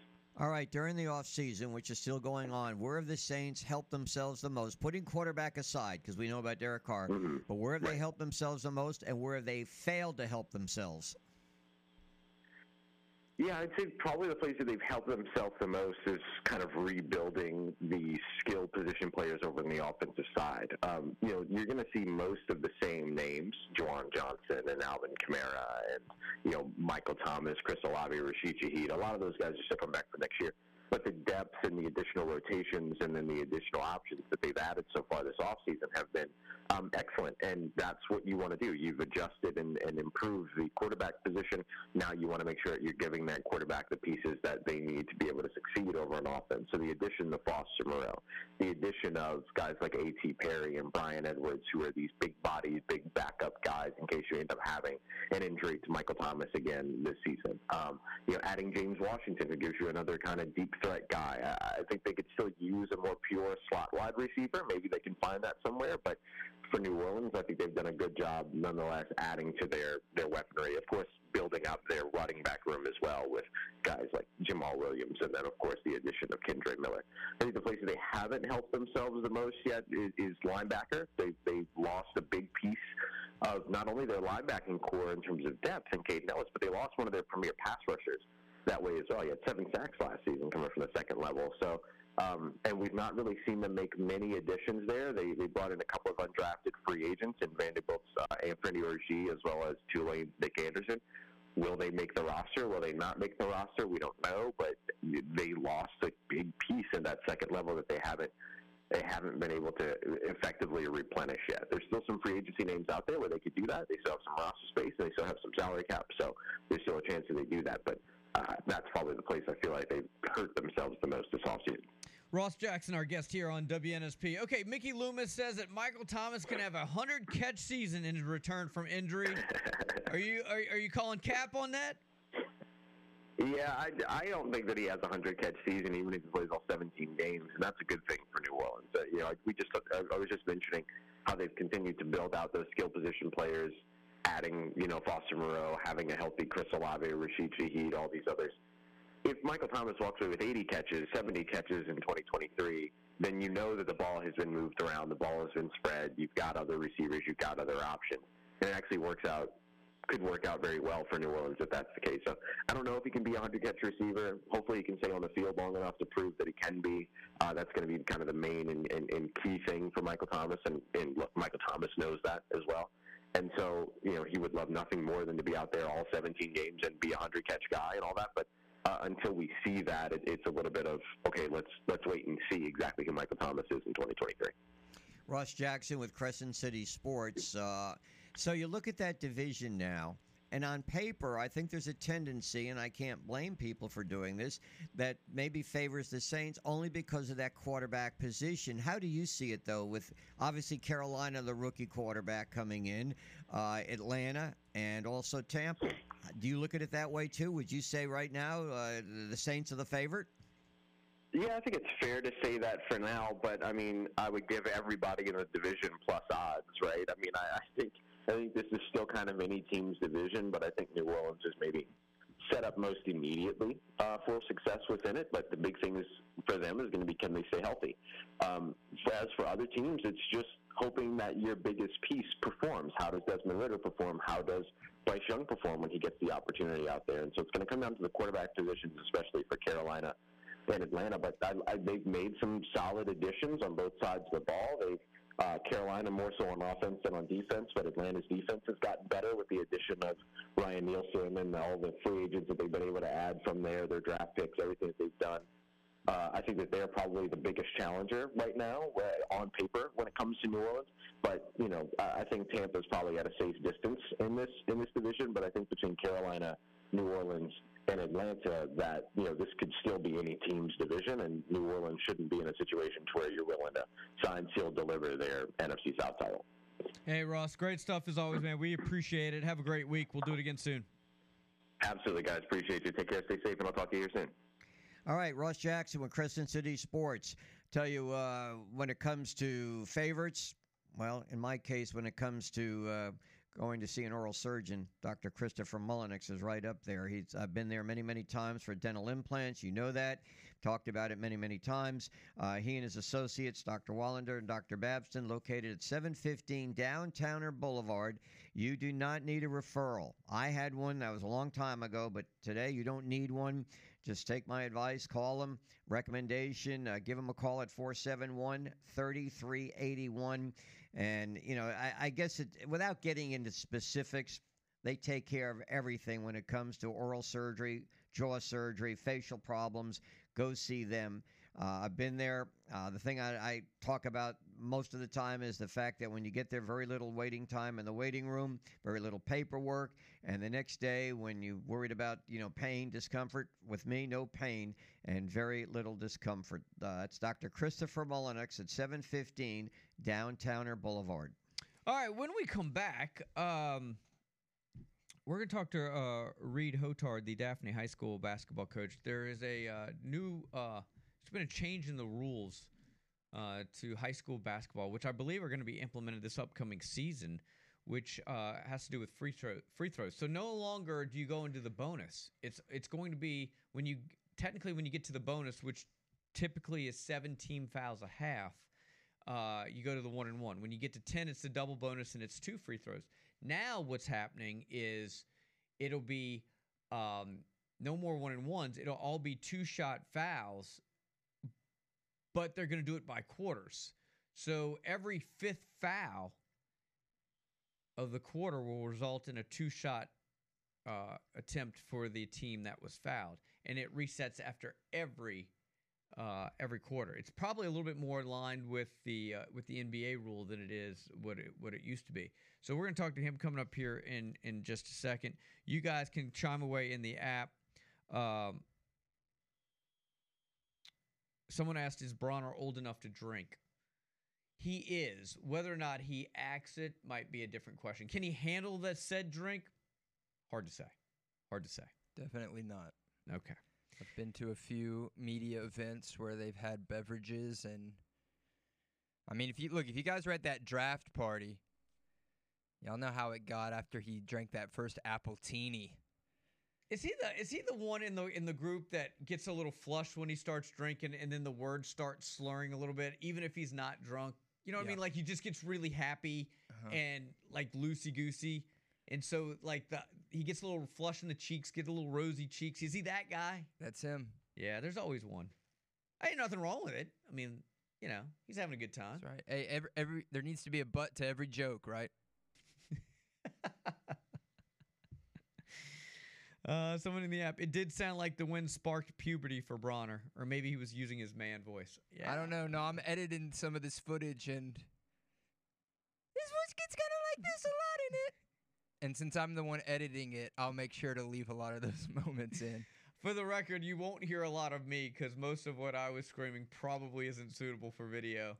Yeah. Um, but that's okay. Um, we we we we lost in uh in um cornhole. 21-18 was the final score. We were down. We were like the Lakers. We were down like 15-6, which apparently cornhole 19-6. 19 which apparently is like ridiculous. Like it's like that's a big lead, right? I don't know. It's cornhole. I've never played it. Right. So what do I know? But we rallied for a couple guys that have never played. He was a little uneasy. This was his Super Bowl now. This was Bronner's Yeah. Super Bowl, and he was he almost pulled a and I hate to make the reference, he almost pulled the Falcons there. Mm. Uh, he almost let it get get away from him. But kudos to those guys. They've evened it up, and uh, I will simply say, um, Go to re- votenappies.com.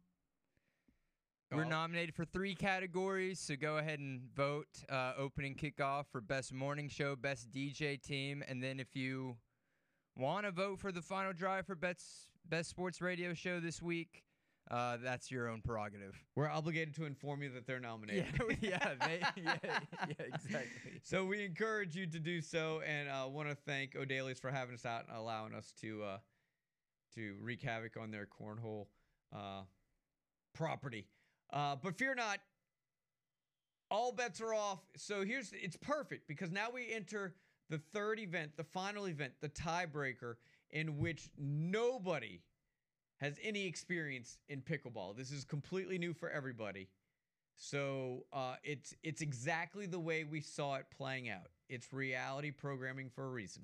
It's all perfectly going to the script. That's right. We like we we we beat to. the absolute snot out of them in basketball.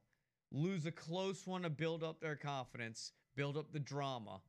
You know, s- speaking of scripted things, here's a uh, a hot take, a little um, little controversial take maybe. I think that the NBA draft lottery last night was scripted. Also, with like who got the overall number one. Well, think of it. Think, man. It's ping pong balls, man. It's what are the chances that Gregg Popovich, the one year that he just outright tanks, the one year he does it, he ends up getting the first pick and the best prospect since LeBron. He had David Robinson, elite seven foot scorer, first of his kind, different uh, at that time. Then you get Tim Duncan, seven foot, all NBA Hall of Fame type guy once in a lifetime chance you get this guy. It works out perfectly. Now you're getting Victor Wembanyama. What are the chances that this guy goes to this type of organization? Now everyone's like, "Oh man, Gregg Popovich, here he goes, another 10 years." It just it's too it makes too much sense. But here's the real reason it's scripted. The second pick, Charlotte Hornets. They're going to draft Scoot Henderson. Just the other day, it came out that Scoot Henderson is now going to be mentored on the court and off the court in his business endeavors by who? Steph Curry. What is Steph Curry's hometown? Charlotte. All right, people? It just it lines up too well. And look, just because it's a script, I'm not saying that I don't like it, right? It's like a Steven Spielberg, a Quentin Tarantino script. I'm gonna be there to see the movie.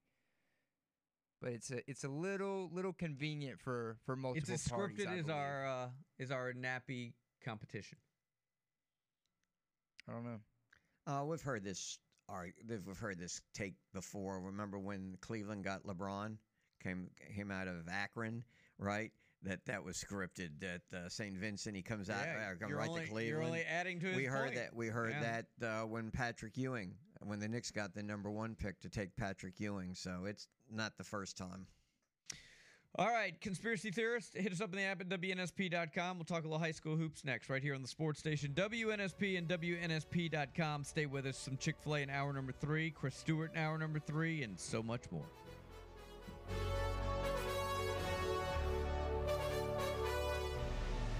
Hey, this is Amari Cooper. You're listening to Sports Radio WNSP.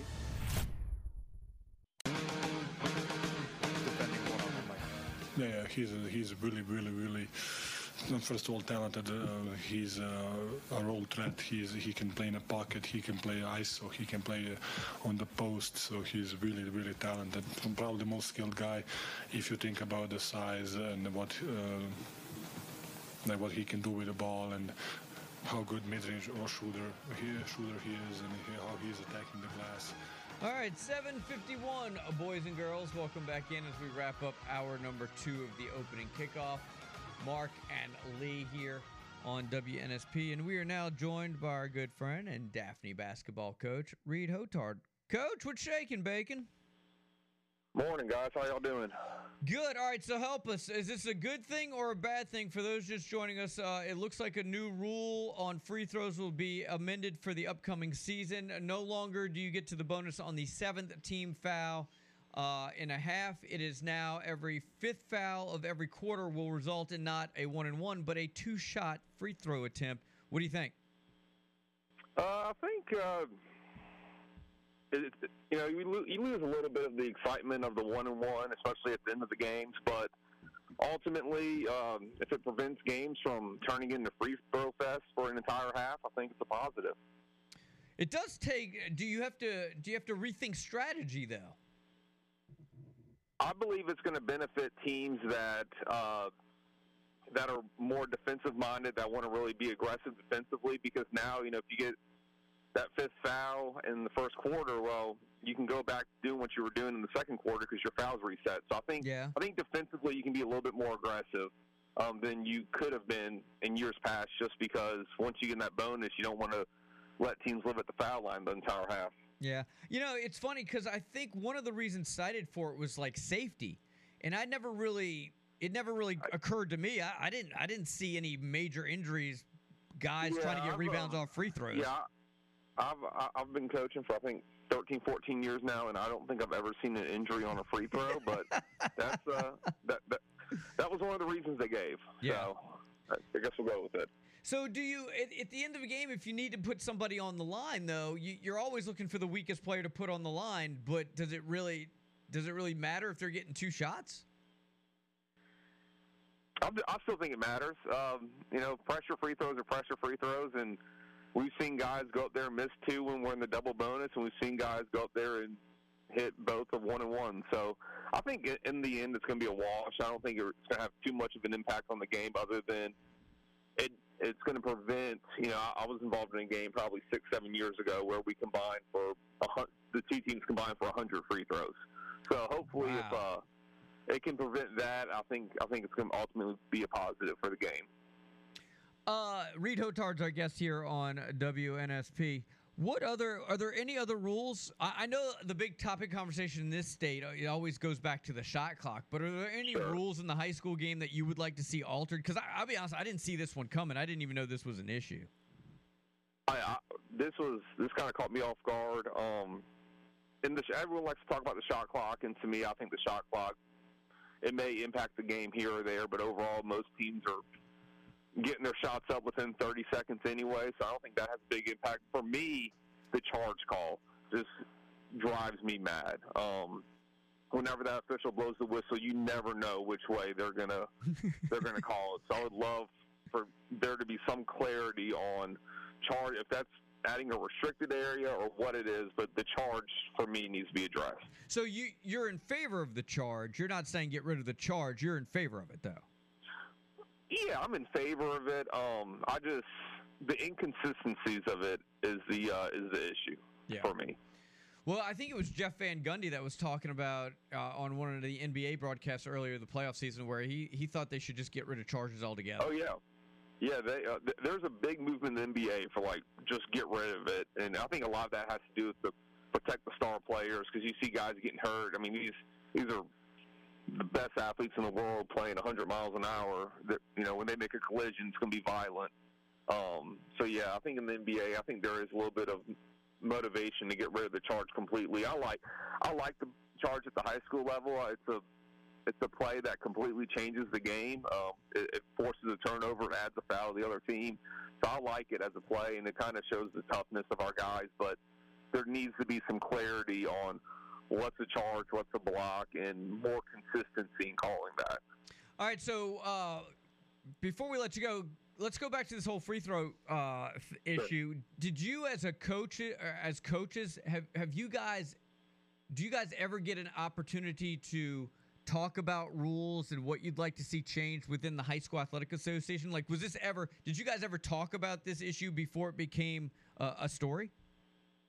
We do get to talk about issues, and I mean, you know, the shot clock has come up a few times with us, but I've never, I haven't talked to anyone about this until this was released. Um, so I kind of have to go double check to make sure that this applied to our state and everything. Um, but I think it caught most everybody off guard. Yeah.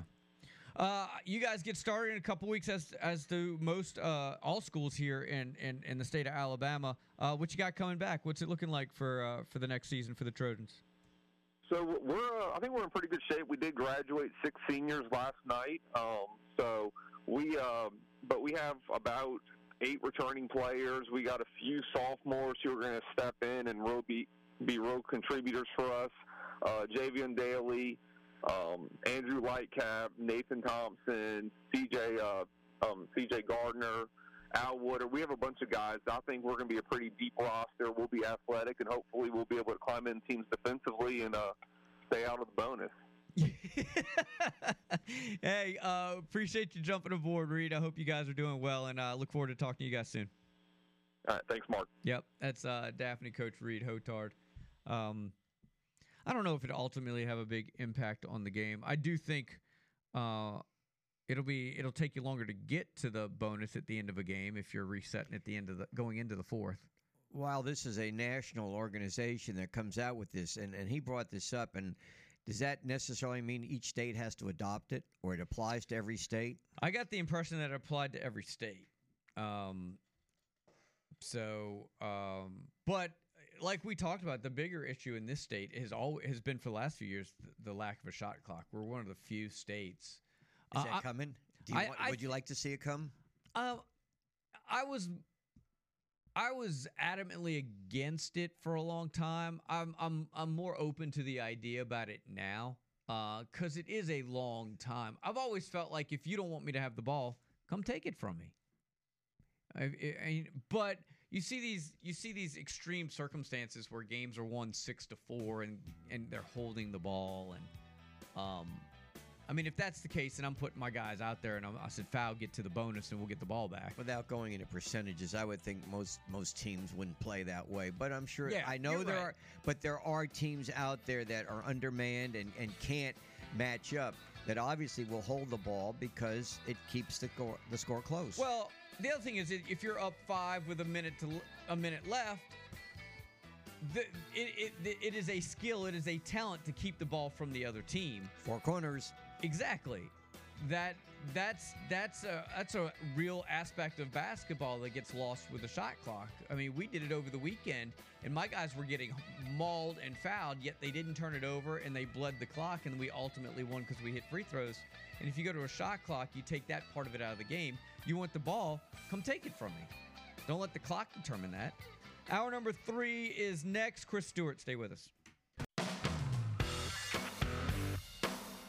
This is the opening kickoff on the country's first FM all sports radio station, 105.5 FM WNSP and WNSP.com. The latest sports, news, traffic, weather, and timely guests with Mark Heim and Lee Shirvanian. The opening. Kickoff. Kickoff. Here are Mark and Lee. Hour number three, here we are already. Fast moving show as always. Thanks for hanging with us. The opening kickoff. Mark Lee and Triple G right here in the studios at WNSP. Most of the headlines center around the NBA with Denver winning game one of the Western Conference Finals by six points over the Lakers. Uh, San Antonio gets the first pick based on the lottery. That draft is June 22nd. And Doc Rivers was fired as the head coach of the Philadelphia 76ers after three years. The Alabama uh, Texas uh, matchup, uh, second week of the season, September 9th, which many consider one of the best, uh, let's say, non conference uh, games on anybody's schedule, will be televised 6 o'clock on ESPN. Chris Stewart is the voice of the Crimson Tide. He did football games last year. He's done a lot of football games over the years. Chris, good morning. How are you today? Guys, I'm I'm great. I appreciate you having me on. Thank How's you. doing? Hey, I want before we get to baseball, as an announcer, play-by-play announcer, do you prefer the the night game versus, let's say, the early game like you had last year with Texas and uh, Alabama? Does it matter to you at all? Uh, I prefer infinitely cooler weather.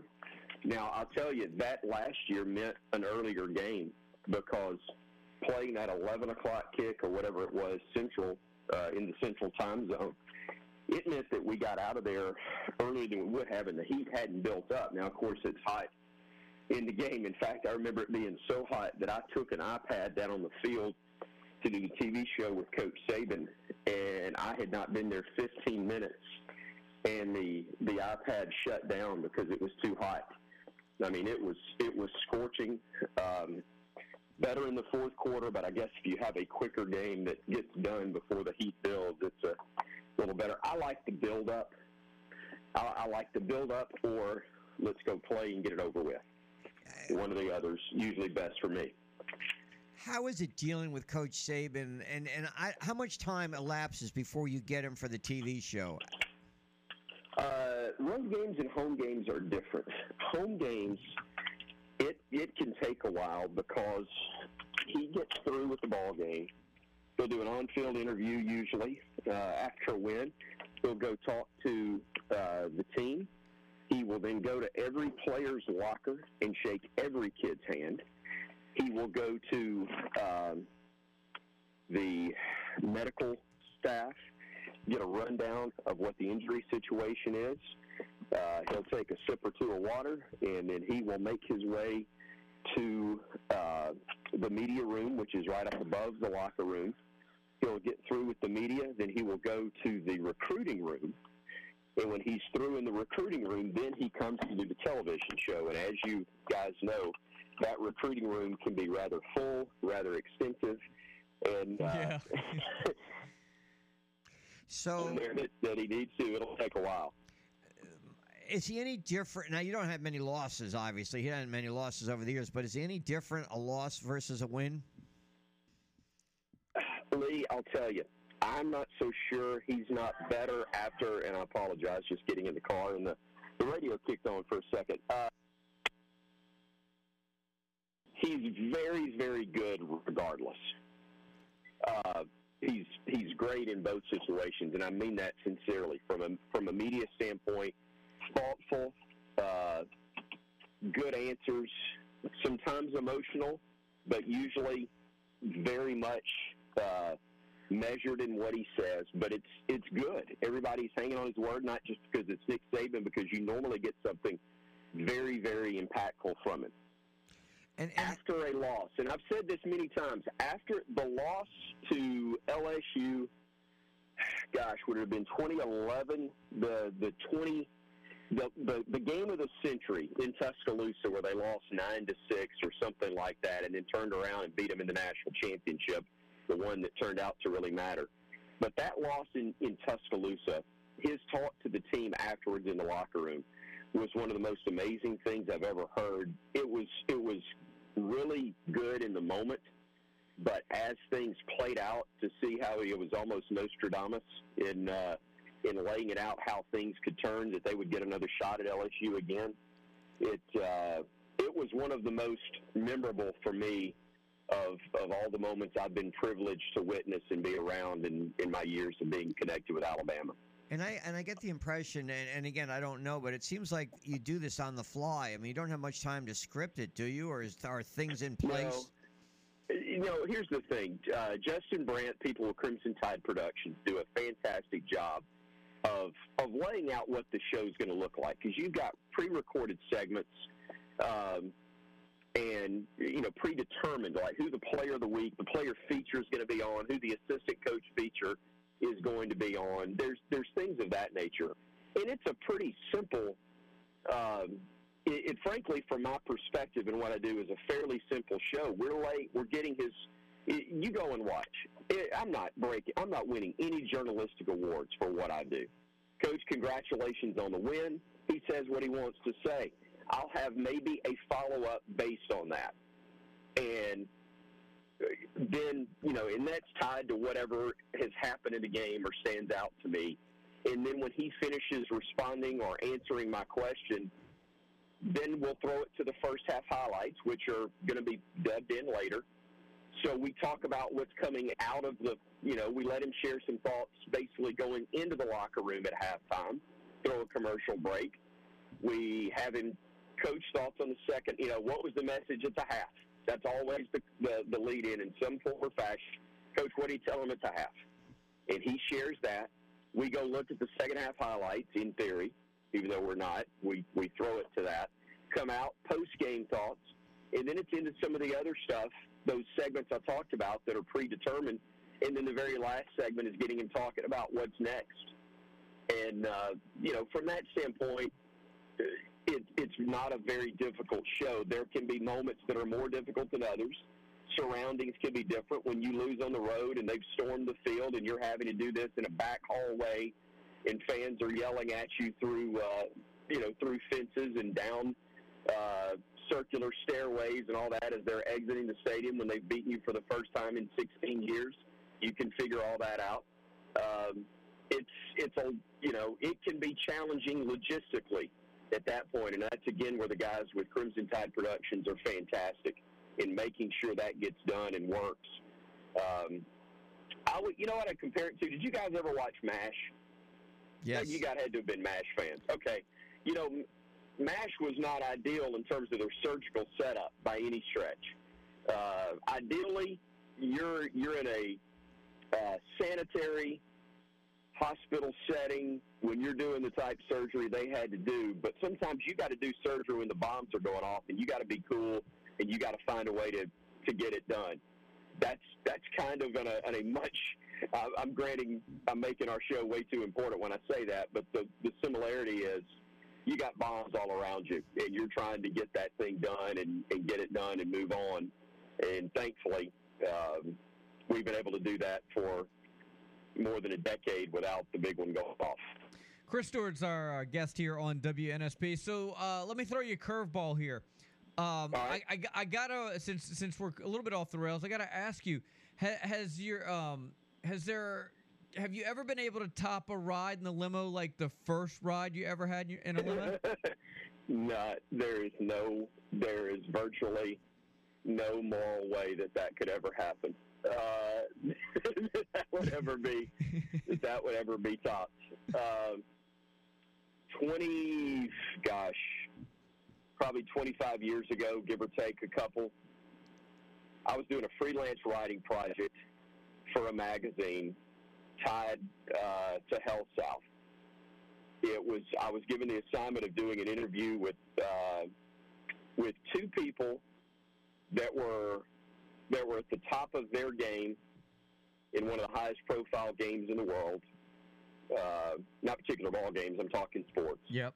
But they were going to speak at this this Health South event, take part in it. So interview them afterwards for the this quarterly magazine that Health South would send out. I was told when the event ended in Montgomery, or near the end of the event, they're late getting to their plane. You're not going to be able to get the interview before uh, they get on the plane. So what we're going to do is we're going to put you in the limo with them to the airport, and you can interview them there. And I acted like that was cool and that was no problem. But in my mind, I'm going, I've never been in a limousine in my life. So the first limousine ride that I ever took was with Tom Glavine and John Smoltz. How about that? Wow. You're big time. I know, right? No, now it's no, been all I downhill wasn't. from I there. was not but- big time, and I'm still not big Yeah. time. But I got to ride with big time. Yeah. and that was really cool. and, and and every limo every limo ride from from then has been nothing short of a disappointment, I'm sure. All both of them that I have been in since that time have been a letdown. Why have I not heard John Smoltz talk about that when he does these national telecasts that he rode with you? Because because he's he would have go, who? Yeah. I was where? I was where? Who? I have no clue what you're talking about. That's exactly why. Yeah, I, I, I've got a sneaky feeling that it was not as meaningful to Glavine and Smoltz in the height of their run with the Atlanta Braves as that was to me. Where was my Matt? best friend? My best friend growing up is John Vine. Best friend, still to this day. John, I, I could not get back quick enough to call John uh, to tell him. And John is the all-time biggest Atlanta Braves fan I've ever known. Back in the '80s, when we're mid '80s, when they were terrible, and they would be 20 games out of first with a month to go. John still wouldn't go out on a summer night to go play tennis, to go grab a burger, anything until the Braves game ended. And most nights ended with John picking up his keys, throwing them at the television screen, and then picking up the keys and saying, let's go, because the game was finally over. but he wouldn't go until the Braves game ended. I got to call and tell him, "You're never going to guess who I just rode in a limo with." What happened to He was Maddux? not happy. How come Maddux wasn't in that group? Uh, Maddux was not invited apparently to the Go For It Road Show, Rest Its Soul, that Health South used to put on. So, was your first question to Glavine about chicks di- digging the long ball, or was this before that ad campaign came out? You know what? I think it was before. It was around that time. It was around that time, but it was it was before. Bo was at that road show as well, but he was he had his own limo, and uh, I got the interview with Bo as I was walking in a herd of people that were getting his autograph. Bo wasn't spending a whole lot of time hanging around. He never even slowed down, and I got I got a couple of sound clips for a radio show that I was doing at the time to be able to say that it was Bo Jackson, but I didn't get anything meaningful with Bo. But I'll never I'll never forget that. Glavine and Smoltz were both really nice. Uh, I'm sure the interview was awful, but uh, so it, it was pretty cool. Hey, I got to ask you: Did you make the trip with Alabama to Texas A&M? I absolutely did. That month that I spent over the course of four days in College Station, Texas, I, I left with them on Thursday from Tuscaloosa uh, after A&M slow played it, trying to avoid playing. I don't care what they say. After they tried to avoid the the the inevitable on Sunday, and they got exactly what they were uh, thinking they'd get, and that's part of the reason that I think it all got slow played. We uh, we finally got the game in, only to find out that our plane had some problems and was not going to be able to leave Sunday night as we we thought. So we spent an extra night in College Station. Grinned a lot when we all got up and had breakfast on Monday and flew back safely. Thankfully, got in about lunchtime. So Thursday morning till uh, till Monday afternoon is what that journey was, with two really big wins that that took place in the middle. I just couldn't believe a seven-hour delay on a getaway date. Who does that? I mean, you know, I've been never seen that happen before. At least in my travels with teams, you know, I on especially a getaway day, if they they usually call the game after uh, 90 minutes. I will say this: the game was originally supposed to play at three on television. It got bumped up to noon. There was no way we could play at noon. We could have played at three if if effort had been made. Four o'clock at least. Uh, it got pushed to seven. Uh, it was absolutely beautiful at seven o'clock, and it was even more glorious at ten when the final score said eleven to nothing Alabama. Chris, great stuff as always, man. I always appreciate you coming aboard. For for more anecdotes, uh, follow follow Chris on Twitter at C Stewart Sports. Have a great week, sir. Appreciate you guys. Take care. Yep. All right, uh, traffic and weather next, and a chance for you to win a little Chick Fil A compliments of WNSP. Uh, you can also jump in on the cornhole. Uh, it was a victory by the final drive. Things have evened up. We're headed to the final round of pickleball, all tied up. I can say that uh, we gave them all they could handle in a sport we've, well, air quote sport, we have never played. I mean, I was trying to read the rules prior to going in there. We gave them, they were sweating it. They were sweating it. But kudos to them. They got the job done. It wasn't pretty, but it sets it up for the big finale. Stay with us right here on the sports station WNSP.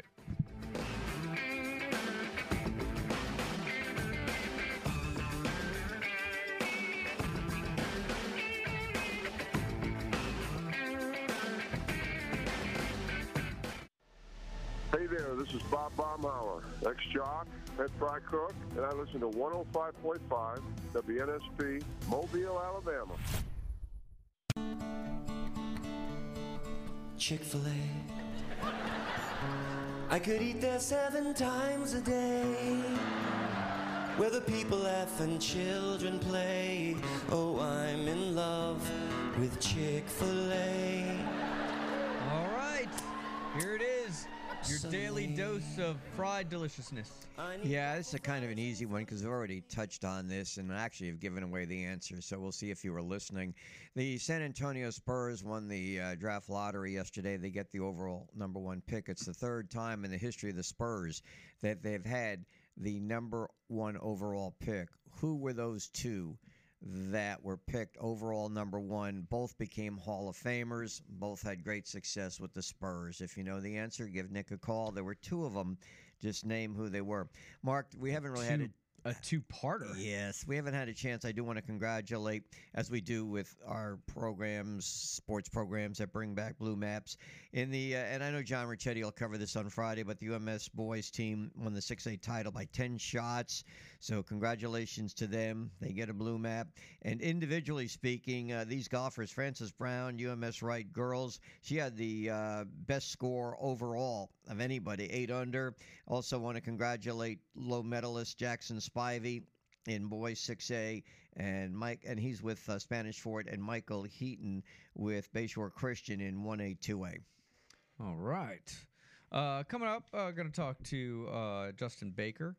Um, uh, but in the meantime, we got some time. If you want to jump in here, you can at 694 1055. That's the number.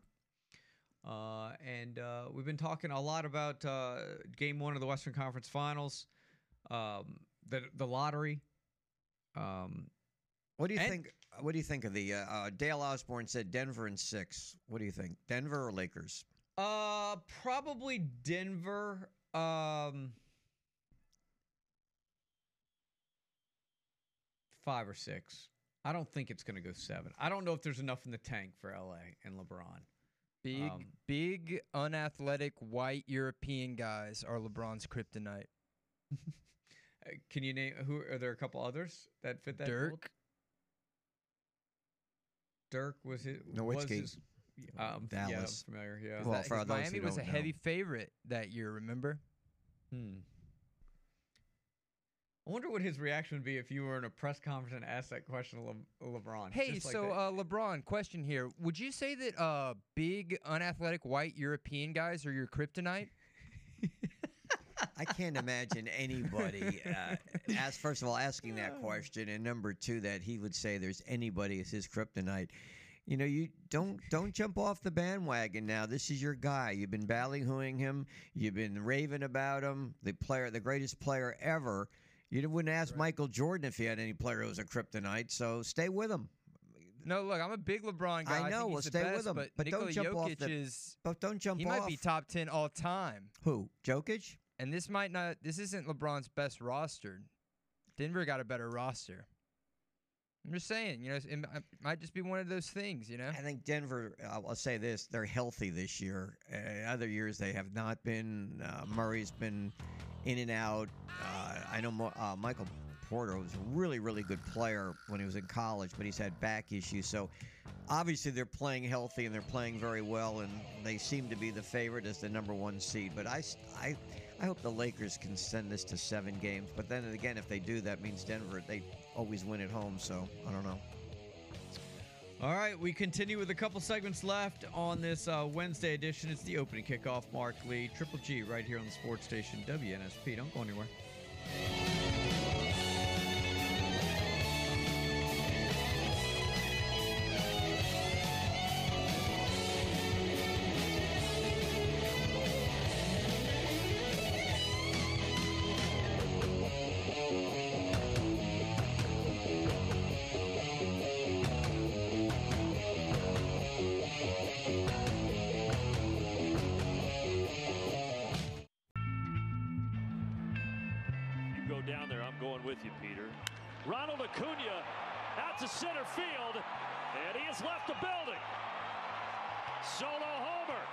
10th of the season for Ronald. And he's now homered in three straight games. That one, 455 feet.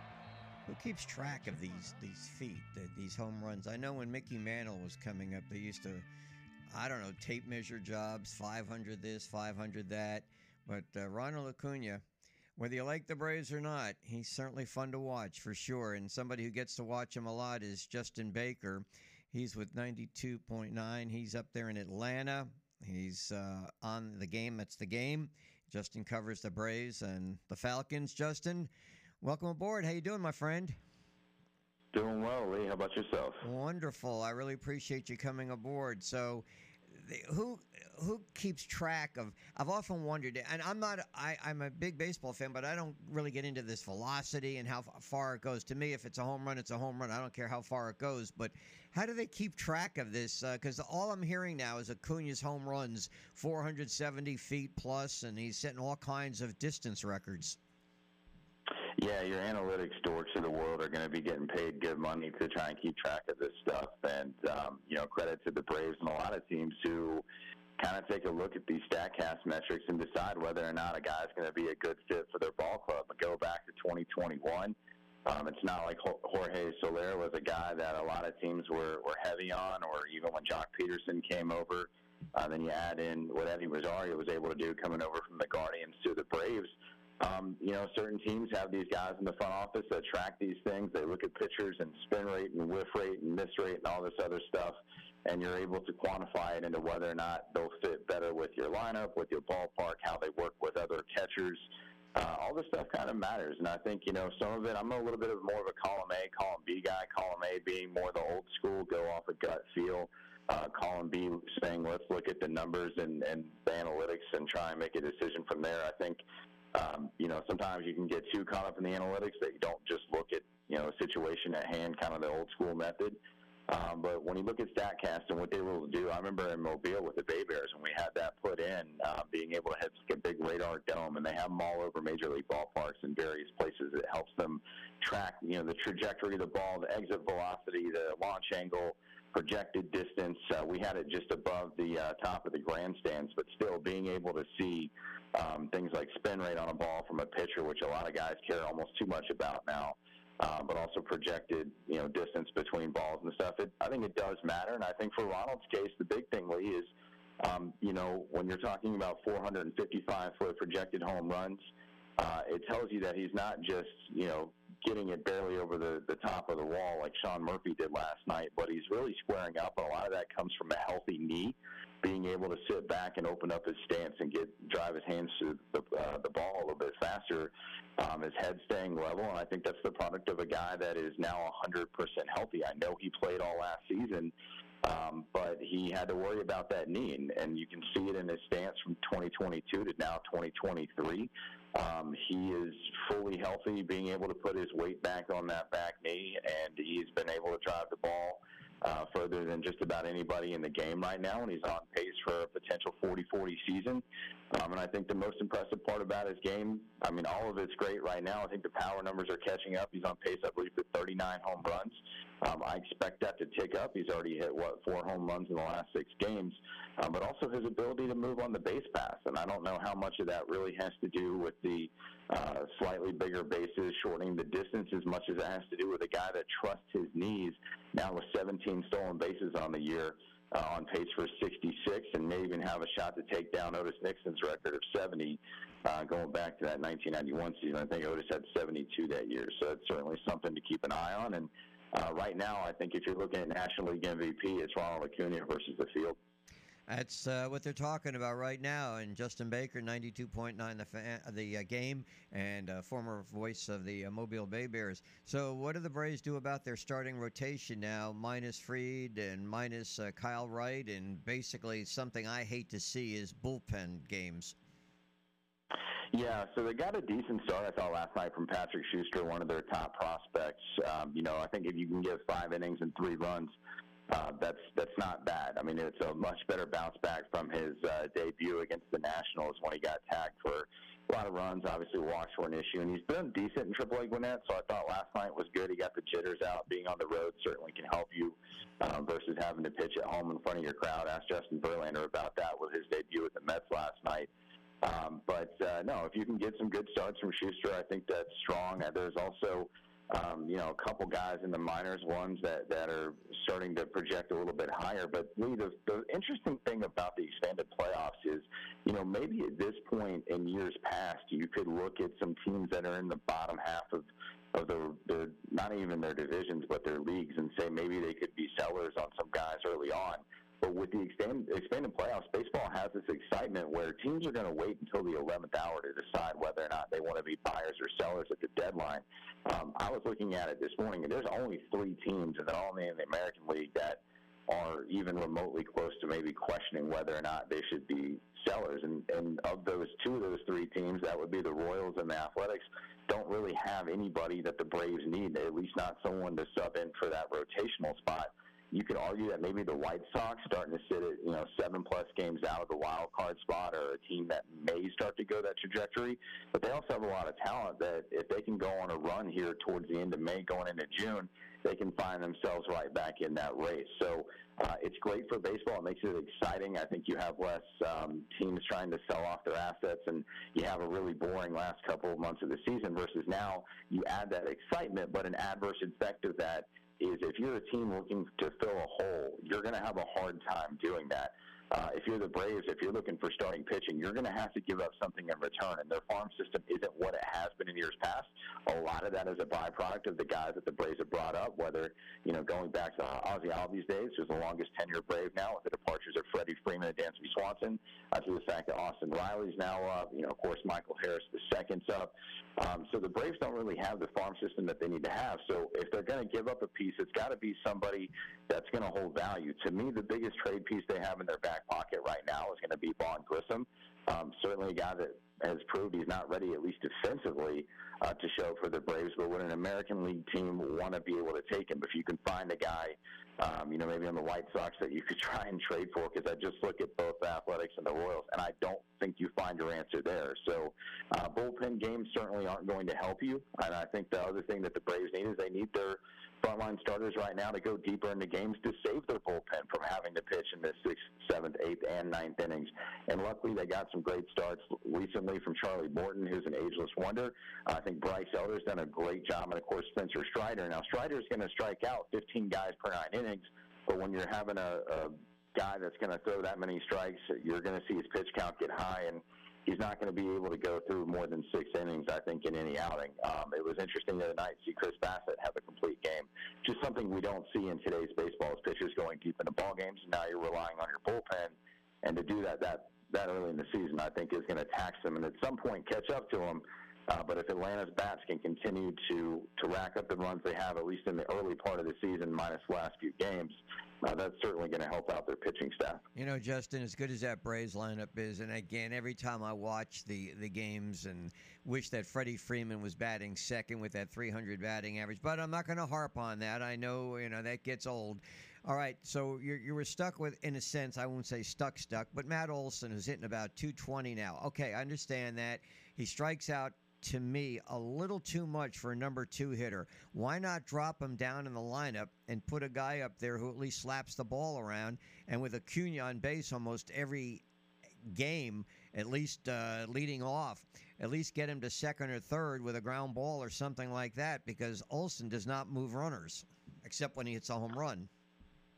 Yeah, it's tough. Um, but you're also talking about a guy last year that was one of the league leaders in doubles. So if you can get a guy like Acuna on in front of him, and Matt can find a gap, and I think he'll get hot. Matt traditionally is a guy that starts out slow and, and gets warmer as the season goes on, and we saw that last year. And this year he's actually ahead of the pace of that. I know the average isn't going to show that right now, but I think certainly the extra base hits will come. Um, you know, home runs right now, the team leader with 11. Um, so just having Acuna start that out. But now the question is, do you do you take a guy that's going to have a higher on base percentage and maybe slide him in front of Matt? Um, I think that could certainly be the case. I mean, we've seen baseball traditionally be, you know, you have your speedy guy at the leadoff position. The Braves have gone away from that. They have arguably their their best player. I mean, he is their best player. He's the best player in the league, and Acuna leading off uh, to kind of set the tone. So, do you find the second hole hitter? Well, question is, is who do you want that to be? I could make the case it could be Orlando Arcia, who um, has really, I, I don't necessarily know, surprised the people that believed in him, but for Braves fans that thought, how are they going to replace Dansby Swanson? Um, Arcia has been more than than serviceable as a replacement. I mean, he looks like a guy that uh, they could really rely on if he can stay healthy down the stretch. So maybe you put him in there. Um, you add good speed, a guy with good average that's certainly going to be patient at the plate. strikeouts always hurt you. Um, I know Austin Riley's been slow to start out this year. He's not going to be your two-hole hitter. I think he needs to be uh, slated in that three, four, or five spot. But the emergence of Sean Murphy too. Um, he got out to a little bit of a slow start, but he's been one of the Braves' best players in the last 30 days. Um, certainly, what he brings not only behind the plate for his pitching staff defensively, but also what he's been able to do with the bat as of late. So it's a good question, Lee. I mean, I, can you move him down maybe to the fifth or sixth spot? Sure. Um, but at this point, a guy that they trust from the left side of the plate that has good plate presence, he's going to draw some walks. Um, did a good fair bit of, of that last year. I think he's he's going to get hot as it goes on. But uh, you're right. There, there's always a, a second time to look at maybe adding someone else in there to at least keep the offense rolling there in the top half of the order. Last hour we spent talking about the uh, Saints. Let's get some Falcon questions in for you. Nick's going to also uh, tune in on this. But let me ask you first of all the uh, Falcons unfortunately, to me, received a lot of criticism for taking a running back with their first pick in the draft. What's been the reaction of Atlanta Falcon fans, or basically the media in general, to what the Falcons did? I think it's more 70 30 positivity um, because you're looking at, uh, I mean, you have to look at, at what the Falcons were and what they have, right? So last year, the Falcons ran the ball more than any other team in the NFL. And yeah, Tyler Allgeier is a guy that is a thousand yard rusher, but also he had more opportunities than most would.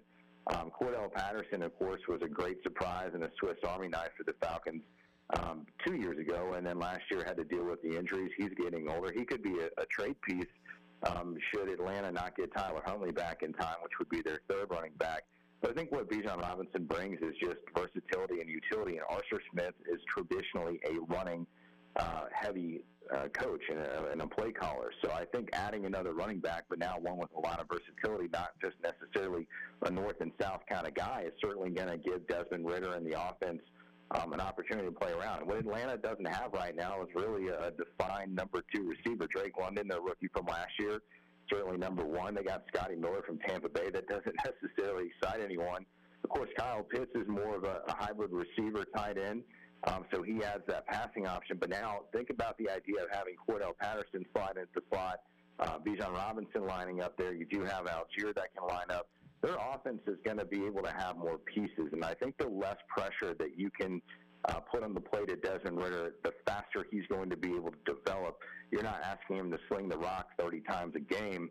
I think that's certainly going to help him minimize his mistakes and uh, allow you to control the clock, which of course in football is, is the key. Is if you've got the, the ball more than uh, the other team, you're preventing them from scoring. That, that can be a, a key cog in your defense, which I think their defense will get better.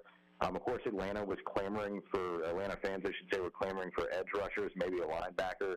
Um, you know, and of course they did get one later in the draft. He's going to be more of a developmental project uh, with a kid out of Ohio State, but um, you know, I think what they had in the draft at that point, you got to take the best player, and uh, Bijan's a guy that's going to embrace the the atmosphere of the city. I think he's got the right attitude. He said all the right things and can certainly be a, a key player. And I'll be honest with you guys, just the way that Arthur Smith runs the ball, I wouldn't be surprised if Robinson's one of the league leaders in, in yardage and, and touchdowns next year, just the way that they'll be able to use them.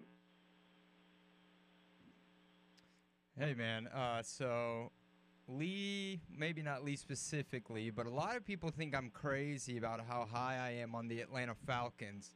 Like you said, they're the best running team, and they add the top running back in the draft. You got a top five pick in Drake London. You got a top five pick in Kyle Pitts. So all your skill positions are covered. You bring in Jonnu Smith from Tennessee, and now you get uh, Bates from Cincinnati. So you've got a at least a deep defensive roster. Am I crazy in thinking that Atlanta's going to win 10 games this year?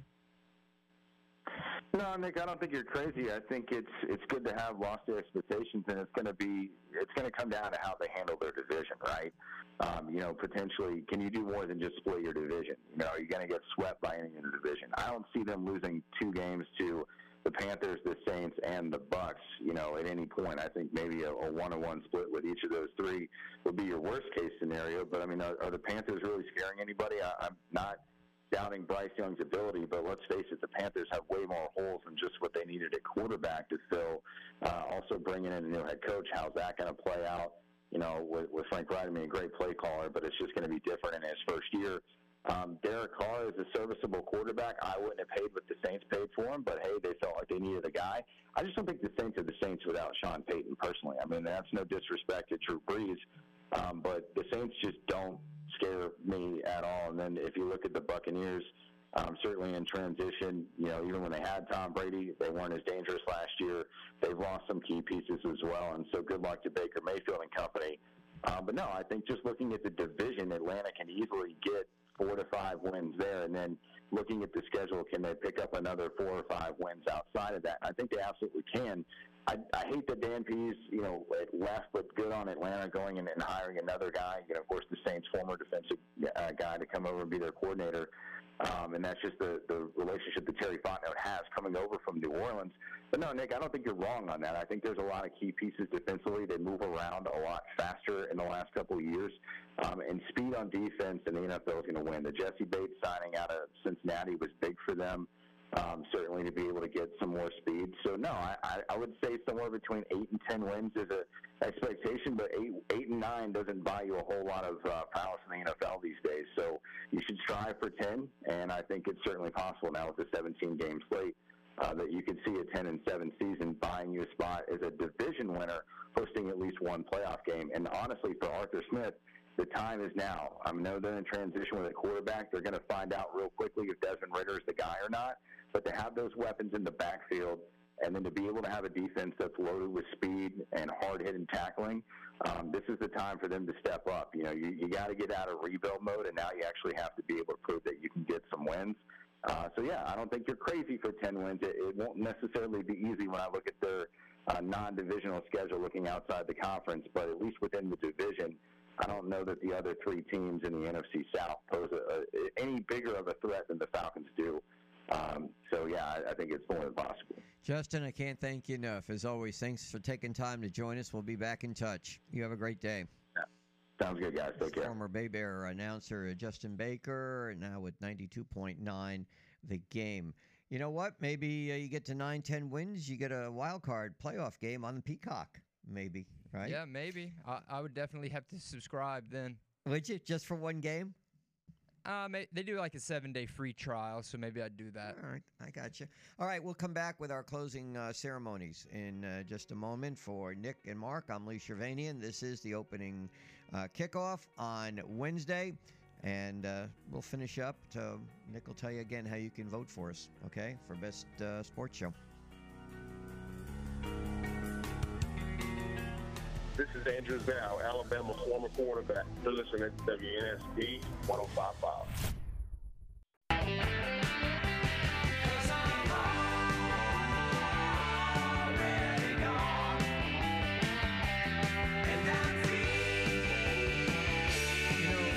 Until, I guess, two days ago, everything you heard about Becky Hammon was very positive. We mentioned about the Spurs. They get the number one uh, overall draft pick. Becky Hammon was on Gregg Popovich's staff, uh, first female assistant on the staff. And there had been talk that maybe down the road she might get an NBA head coaching job. Well, right now, she's with the Las Vegas Aces of the WNBA, and she has been suspended two games without pay. And also, the Aces lose a 2025 first round draft pick because of allegations from a former player that she bullied a player who was pregnant. And like I said, up to this point, uh, Nick, there were a lot of positives about Becky Hammon maybe being the first uh, female to coach an NBA team. Yeah, I know she had an interview uh, for Toronto's uh, recent open head coaching spot, but that's pretty crazy. I didn't did not see that coming. No, I don't um, think any of us did. And she everything's been very positive about her career and so forth. But and the reason they didn't lose a 2024 first round pick because they don't have one. So they go to the next year.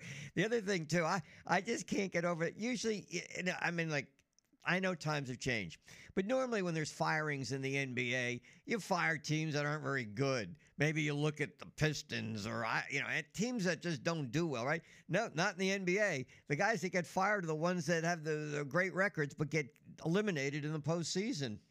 That's right. I mean, I think sometimes you can just tell when the writing's on the wall and maybe the roster outlives the the coaching, and I think that's how it, I guess it is in Phoenix and uh, Philadelphia now. Doc Rivers. I'm sure he'll be taken by somebody. Phoenix, uh, Monty Williams. Oh, everything was always so good about him, and that that didn't work out. So, and of course, Milwaukee with Budenholzer uh, set a. Uh, they had the best record during the regular season. I wonder, does the regular season mean that much anymore? I thought it did. All right, Nick. Uh, we've got Dan Patrick following us, of course. Uh, then we got Southern Sports from one to three, and the final drive. But we also have a uh, that at five thirty. What's the uh, double team today? It's it's gonna be the yeah it's gonna be me and Root. We're gonna be talking about uh, the NBA draft lottery, these playoff series that we have going right now, Lakers, Nuggets, Boston, Miami. Wh- who do you think's gonna go? How do you think that game's gonna go tonight, Lee? I like Boston tonight. I really do. Playing that first game, I. Th- I I think it's been a terrific year for Miami, especially in the postseason. It really, I mean, they, they grind it out. They're a gutty team, but I like Boston tonight, and I like Boston in this series. Uh, the, the the flavor of the month seems to be Denver beating Lakers. I was hoping for a Lakers Celtics series. I mean, who wouldn't? I mean, that that always generates high ratings and a lot of suspense, and I like to see LeBron win another title. But uh, they lost the first game. I'm not so sure after watching Denver, and I hadn't seen them play this year. They're really they're fun to watch. They're really really good. If they can stay healthy, I think they'll probably win that series. But I like Boston. Let me ask you this. All right, we we know who's going to be the first pick. Where will we hear tonight? Where you think Brandon Miller's going? I mean, you would think he'd probably go three, but I saw a report that said since the Trailblazers have the third pick, they're trying to win now, you know, while Damian Lillard is still playing and still elite. So I could see them flipping that third pick uh, for a star that, and, you know, to a team that's maybe trying to rebuild or restart. So I could see if the Bulls maybe went to a um wanting to kind of rebuild things. I could see maybe Zach LaVine getting flipped and going to Portland for that third pick. I mean, you could do Karl-Anthony Town. th- There's a lot of lot of options for Portland here. They're in a good spot. And you have a Henderson who's in the G League going second, right to Charlotte. Yeah, he's a lock at number two. Yeah. And you, I know you raved earlier this year when you talked about uh, uh, the the kid from France. Is he a generational talent? Yeah, is he a generational talent? I mean, is he the type of guy yeah, that's going to lead you to a the modern championship? version, people are saying, of Kareem Abdul-Jabbar. You know, when Wow. Kareem came into the league, you hadn't seen nobody move like that, that size, could score like that, play defense as well. And Wembanyama, 18 years old, seven foot five, five inches taller than Giannis. He can shoot threes. He can dribble like a guard. He can play defense like Rudy Gobert. He just has everything as long as he can stay healthy. He's so, a lock. Did we get a winner on the uh, question? The Chick Fil A.